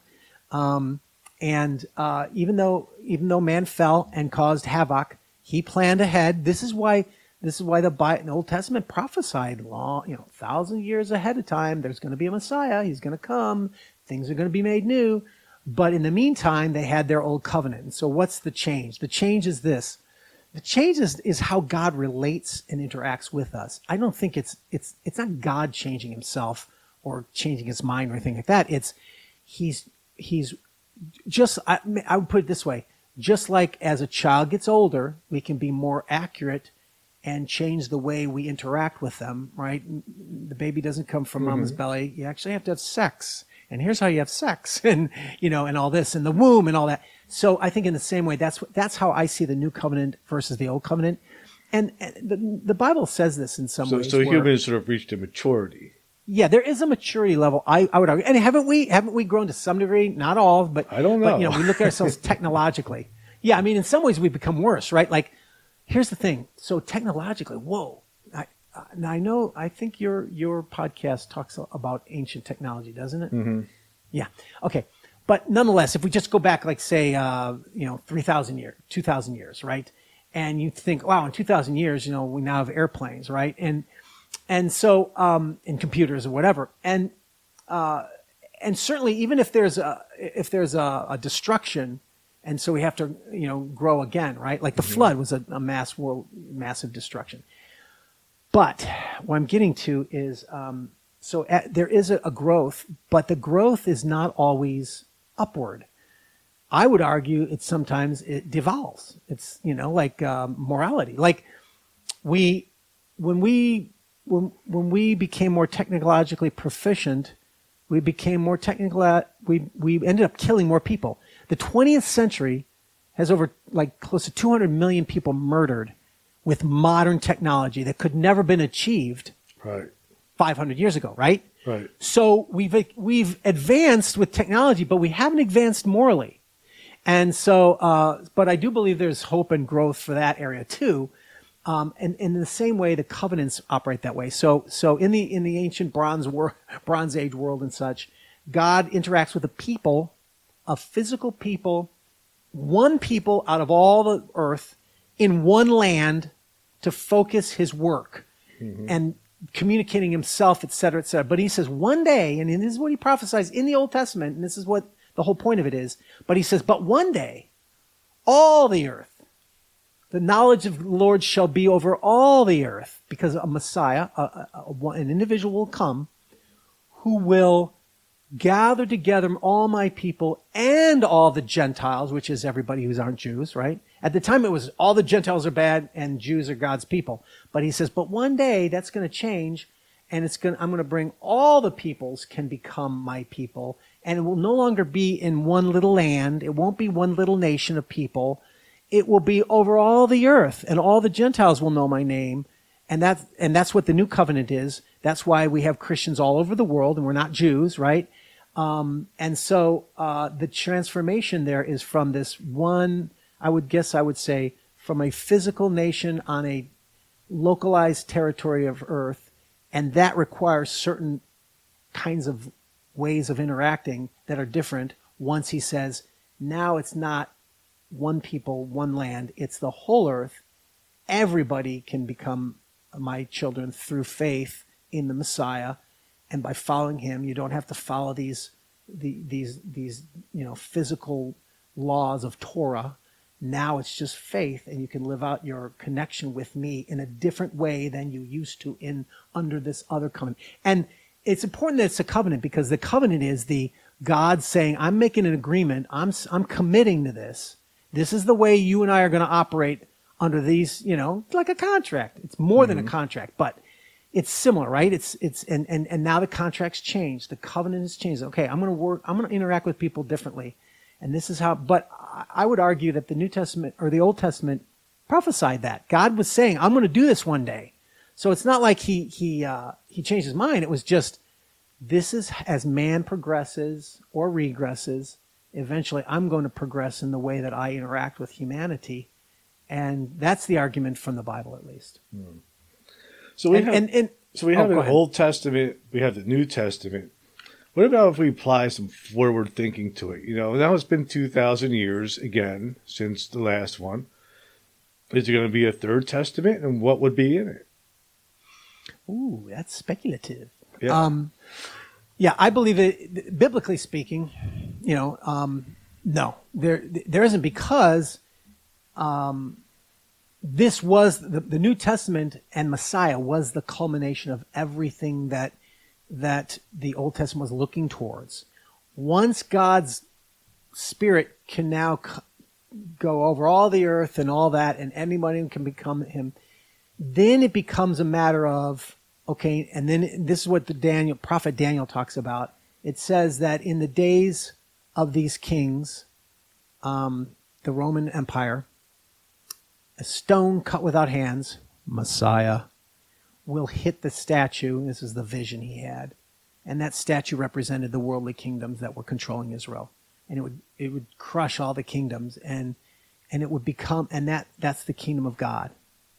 And that would have come in the days of the Roman Empire. And then that would grow to become a mountain to fill the earth. So what's left biblically, there's no need for another covenant because Christ is the final culmination of the covenant. And it talks, in the Bible says like, uh, the end of the age and stuff.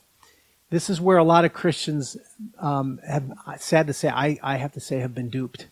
they believe these these end times stories, the left behind, and you know the Antichrist and all that stuff.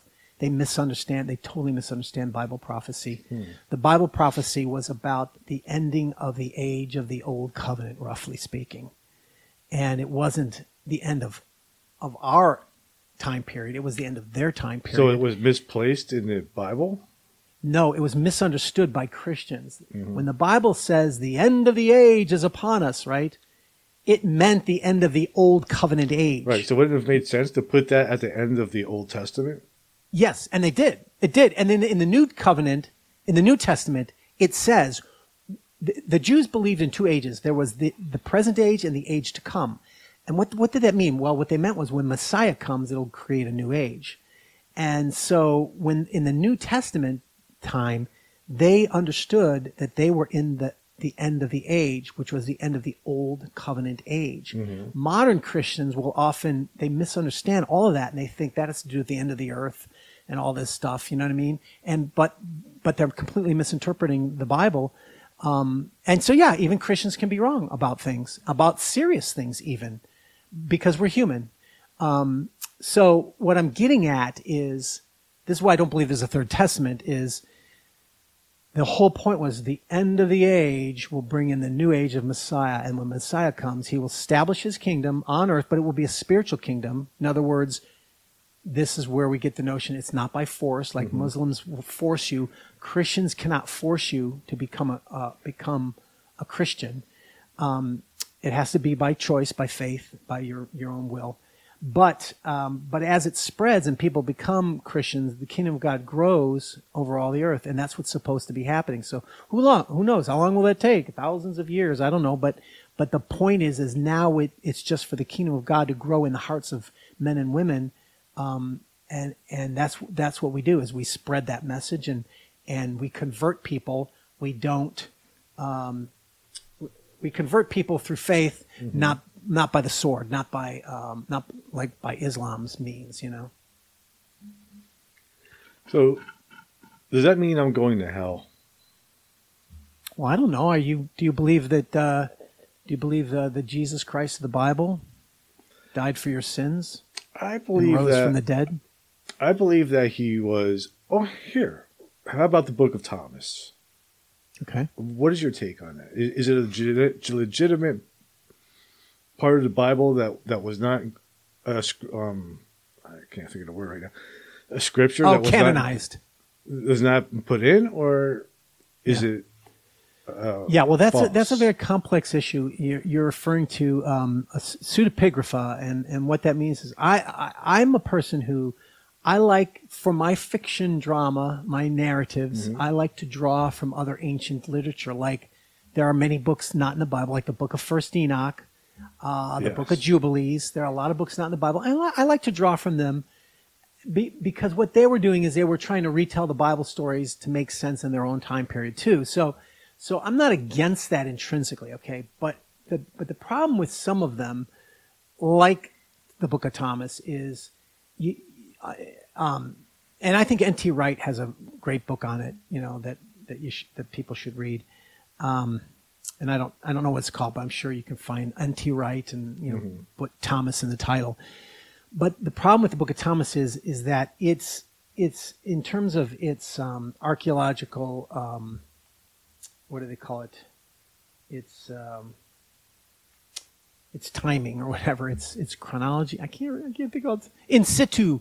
It it it basically comes like I think the earliest manuscript is like a couple hundred years after Christ. So so it it and it reflects the Gnosticism that grew up after uh, Christ. So in the time of Christ, there were the, there was the Manichaean religion, which was a Roman religion. I'm sorry, not Roman. Uh, Manichaean religion, which had Zoroastrian connections, I think. And there were mystery cults in Rome.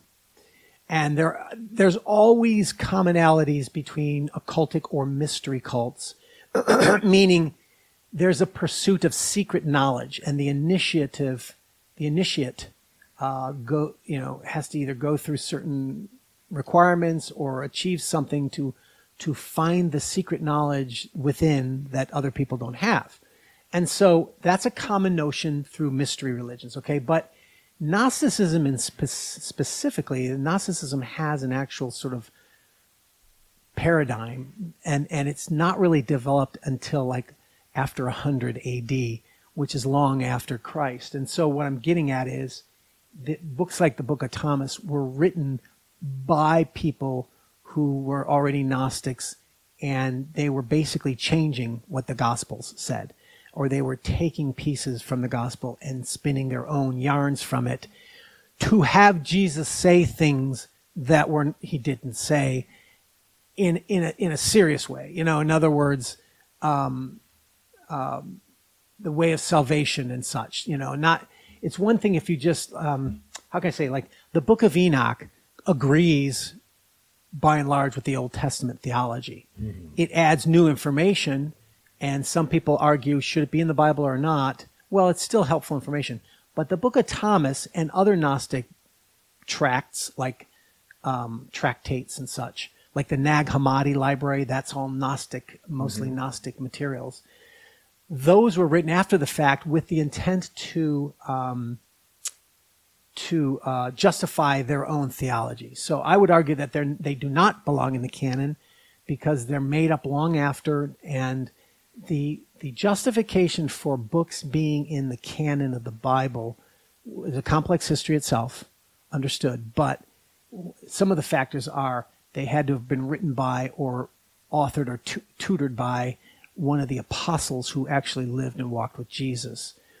And um, certainly for the New Testament, and uh, uh, these other books were not. Mm. And so that's one of the categories that tell people, okay, and it has to be in accord with the other books. Like ha- theologically, there can't be contradictions, you know. And so um, Thomas has all kinds of massive contradictions. I haven't read it in a long time. I've forgotten a lot of the details, to be honest with you. But I just know the man. I know the basic Gnostic concept of the demiurge and and the secret knowledge pathway and those those concepts don't um, they do not jive with the notion of salvation in the Bible through repentance and faith in Jesus Christ. So that's why I would argue it doesn't belong it, it, it doesn't belong in the in the Bible, Book of Thomas, and it's really more of a Gnostic heretical they call that heretical in that time period because it taught against what the gospels were saying rather than supporting them. That's what I would argue. Interesting. now, like I said, I have read it, mm-hmm. but it's been a long time. I'll be honest. right, it's been a while. You know, one of the interesting things I find about the Book of Thomas is that there have found certain texts in India, Buddhist texts, that mention that Jesus was in India, that he was there talking to these Buddhist monks who, you know, you know, Buddhism started about 500 years prior to the birth of Jesus. And that's not anywhere in any of the Bible. What are those? Uh, do you know, do you know what those texts are that refer to Jesus? Uh, I don't know them, the, the names of them offhand, but if you Google it, you'll find them. Mm-hmm. Yeah, I've never, I've heard that claim, but I've never looked into that. Yeah, it's, it's interesting because you would think it like like somebody I mean, that's one of the things with Jesus too is a good chunk of his life is missing. Yeah. In in the scriptures. Yeah. I mean, what was he doing? Where was he? Hmm. Why is he not there? Why why is that only really focused on like the last four years of his life? Well, biblically speaking, I mean, the reason why is because that's how he established his, you know, his his last three years are when he established his um, his uh, messiahship, and um, and his passion and and and his death and resurrection. So mm-hmm. they wanted to focus on ministry. You know, he starts his ministry when he's baptized by John the Baptist, and that's an important thing biblically because baptism um, uh, became uh, a, you know a Christian rite um, that identified a person committed to Christ, but uh, John the Baptist was baptizing for cleansing and remission of sins at the time period. And I think when he when he baptized Jesus, Jesus didn't have sins to be forgiven because I think he was he was a sinless person. But it doesn't matter. I think that it it was he was um, engaging in an anointing. In other words, it was the anointing of the Christ to start his ministry. And at that point, Jesus was around 30, 30 years old or whatever. That's when he starts his ministry. So I think the Bible writers are more interested in his ministry because they, that was all about him bringing the new covenant. When he's a kid and growing up, there's not, you know, they don't say much about him because he's a kid. He's growing up, you know, it's like, I, it's, you know, like when someone becomes president, sure we're interested in some I, i'll admit sure we're interested in some things that they did but i mean it's like that's when that's when that's when history takes note you know what i'm mm-hmm. saying? So that's how i see that the, the new testament is simply like yeah there could have been they could have written john at the end of his gospel said we could have written a library of books of what jesus said and did but these are written so that you may believe that jesus is the christ the son of the living god and so the point is is to prove his son his, that he's the son of God, he's Messiah, he's forgiven us of our sins, and we can find salvation in, in him. That's the point. So that's why they avoid the um, when he was younger. You know, if, if that were the case, though, we could have left out the entire Old Testament. Because, because it's all history, you know what I mean? Like, Well, like why are you going to include 3,000 years of history and then skip 34 years of, of the main Yeah. character's life? well, well, that's well. Think about it, though. Think about it. this is the thing. This is where people make an unnecessary disconnection between Christians and Jews, or not Christians and Jews, but maybe Christianity and Judaism. Let's put it that way, right? Uh, Christianity is not a separate. eh, How shall we put it? It's not. It's separate from Judaism now, certainly, but you have to realize that Christianity was actually a sect of Judaism, meaning it's the it it's, it came out of Judaism and it was saying yeah. The Messiah that we that we were looking for is here. Mm-hmm. And unfortunately, the Jews rejected it, and that's what separated Christians from the Jews. You know what I'm saying? But it wasn't originally that way. So, in a way, the New Testament is just the the concluding chapters of God's story. God has one story from Genesis to Revelation. We see two covenants, but it's still one story. And the new covenant is kind of like the the concluding chapters and the epilogue. You know that kind of a thing. Hmm. How about the Church of Latter day Saints and Joe Smith? Who? What about them? Is it BS? Yeah, I, I, I consider that Mormon Mormonism to be a cult, um, a non-Christian cult, but they, uh, yeah, they have extra biblical revelation that they claim, and and um, you know, I'm not I'm not the kind of apologist who's like can rattle off all the factoids. You have to, if you want to look into Mormonism, if you want to look into opposing views of Mormonism, I would suggest looking at some of the um, some of the ministries out there, like um, um, uh, what is it? The Bible Answer Man. Um, what's that called? Uh,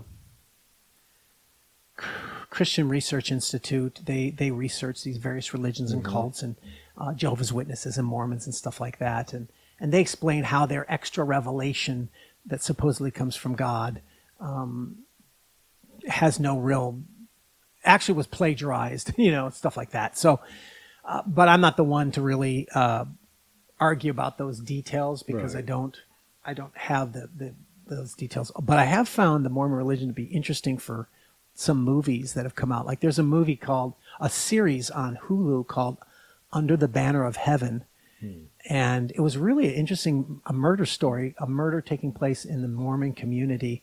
And it's just it's definitely one of those fascinating sort of like the Amish, you know, where they oh, they've got a whole different way of doing things. It's interesting and fascinating to hear stories about. But in terms of their religion and such, um, you know, I do know that they believe that, um, for instance, God was once a man. The creator God was once a man who became God. And that is antithetical to the Bible on every level, of course. That God the Father is eternal, like I already said, you know, no, God's eternal. He's, he's not created. He doesn't, he was not a man and he and became God. Now God became man in Jesus, but that's different, right? And so, um, and that's, and that's a serious, serious misunderstanding. I think it also believes that, um, Jesus was a, uh, uh, brother of Satan and that's not biblical at all. And you could see that that has serious ramifications of that belief. It's not just an arbitrary, silly belief. It's like, uh, no, making Jesus the son of Satan is not the son. I'm sorry, the brother of Satan. But also, um, you know, in the end, there's there uh, Mormonism. I would argue probably is that it tends to, as all non-Christian religions end up being, it tends to be a system of salvation through works. And you just give me a few minutes with a Mormon, and I could find out where they're at, and um, you'll you'll ultimately see a salvation by being a good person in some way, and that's that's one of the major distinctions between Christianity and all other religions. All of the religions are some form of self salvation. They believe man can save themselves, right? You know, uh, Eastern religions, you know, um, aligning your mind with with the right path, um, you know, um, experiencing different transcendental experiences or whatever. But but they're always salvation through the self. The self saves itself, and um, and Christianity is the opposite. It's man cannot save himself, man or women cannot save themselves. That we have to be forgiven by our Creator, and we we we experience that through having faith. But but the point of it is is that we cannot save ourselves through being good because we can't be good. We have to be transformed from the inside out, and only God can do that. And when you know the idea there is that when you you know when you uh, repent of your sin and you put your faith in Christ, you get the Holy Spirit, like literally somehow, I don't know how, but you know, somehow the Holy Spirit comes inside of you and changes you and, and makes you a different person. And obviously it takes time, but, but, um, why that's so important is that that's a salvation that it, that God provides. God's in control. God's the one who is, is doing things and you can't be a good enough person and end up in heaven and and pretty much all other religions believe that in one form or another. It's different forms of it, but I think they all reduce to saving yourself, and that is the ultimate affront to the Christian God, to Yahweh, our Creator, to mm-hmm. say that I can save myself or I can be good enough to warrant going into heaven, when in fact the essence of the gospel of Christ of the Bible is what is God's standard of righteousness? Yeah, okay, see if you're good enough to go to heaven. Well, look at the Ten Commandments. Okay, have you kept the Ten Commandments? Nope. uh, and it's like, okay, so you're not good enough to warrant God's heaven. You can't, you have to be forgiven. You have to be atoned for. You cannot be good enough to warrant standing in, in the presence of a holy, perfect God. You must be made holy and you can't do it because you are unholy. You are unclean. You are sin, sinful. God does not allow sin in his presence, right? That's the essence of Christianity. That's why any, any other religion, every other religion that says, you know, well, you know, we seek, if we do these rituals, if we do these, these, um, uh, if we're good to our neighbor, if we love our neighbor, if we're good enough, then, then, you know, we'll be good enough to, to, to warrant going to heaven when we die. And it's like, that's what all of the religions say. And in my opinion, from the Bible's perspective, that's an offense to God to, to claim that. That's like Adam in the garden saying, I can decide what's good and evil, you know. So there you have it. There's my, there's my fanatical Christian beliefs trying to interact with your questions. Helpful. Fascinating. my nutty Christian beliefs. And thank you for uh, coming on and uh, putting up with me, my questions and me playing I love it. devil's advocate. You know, I hope you, I hope you, I hope you, I hope you liked what I, I hope that I was a good guest. That's it. I hope You are I was fantastic. entertaining. Very good, excellent. I'll definitely have you back on again. Cool. Um, before we wrap it up, where's the best place for my listeners to find you and find your books? Well, I do have a website, Godawa.com. I have a lot of free information, cool things mm-hmm. there. You know, it's, it's a good, it's a cool website. But, you know, if you just want to go to, all my books are on Amazon, exclusively Amazon, in paperback, audiobook, and ebook. So you can, and, and you know, when you go to Amazon, if you know Amazon, you, you type in my name, you'll you'll see all my books and and descriptions and everything. So if you go straight to there, um, you'll probably have enough information to decide if you want to buy any of the books.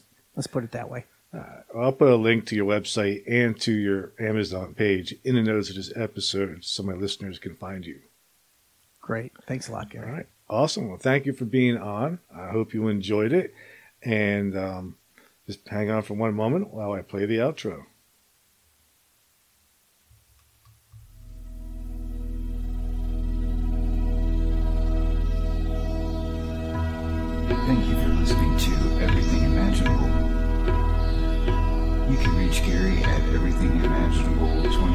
everythingimaginable2020.com or message him at everythingimaginable2020 at gmail.com.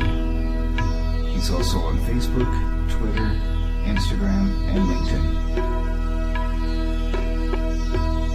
You can buy t-shirts, coffee mugs, and other merchandise to support the cost of producing this podcast. Click on the merchandise link at the top of this page, www.everythingimaginable2020.com. You can also buy the book Enlightenment Guaranteed. It's the only book on Zen that you'll ever need. You can find it on Amazon and it will change your life. Because remember, everything that it says was first imagined. If you loved what you listened to today, don't forget to rate, subscribe, and share. Again, thank you for listening to Everything Imaginable with Gary Cochilio.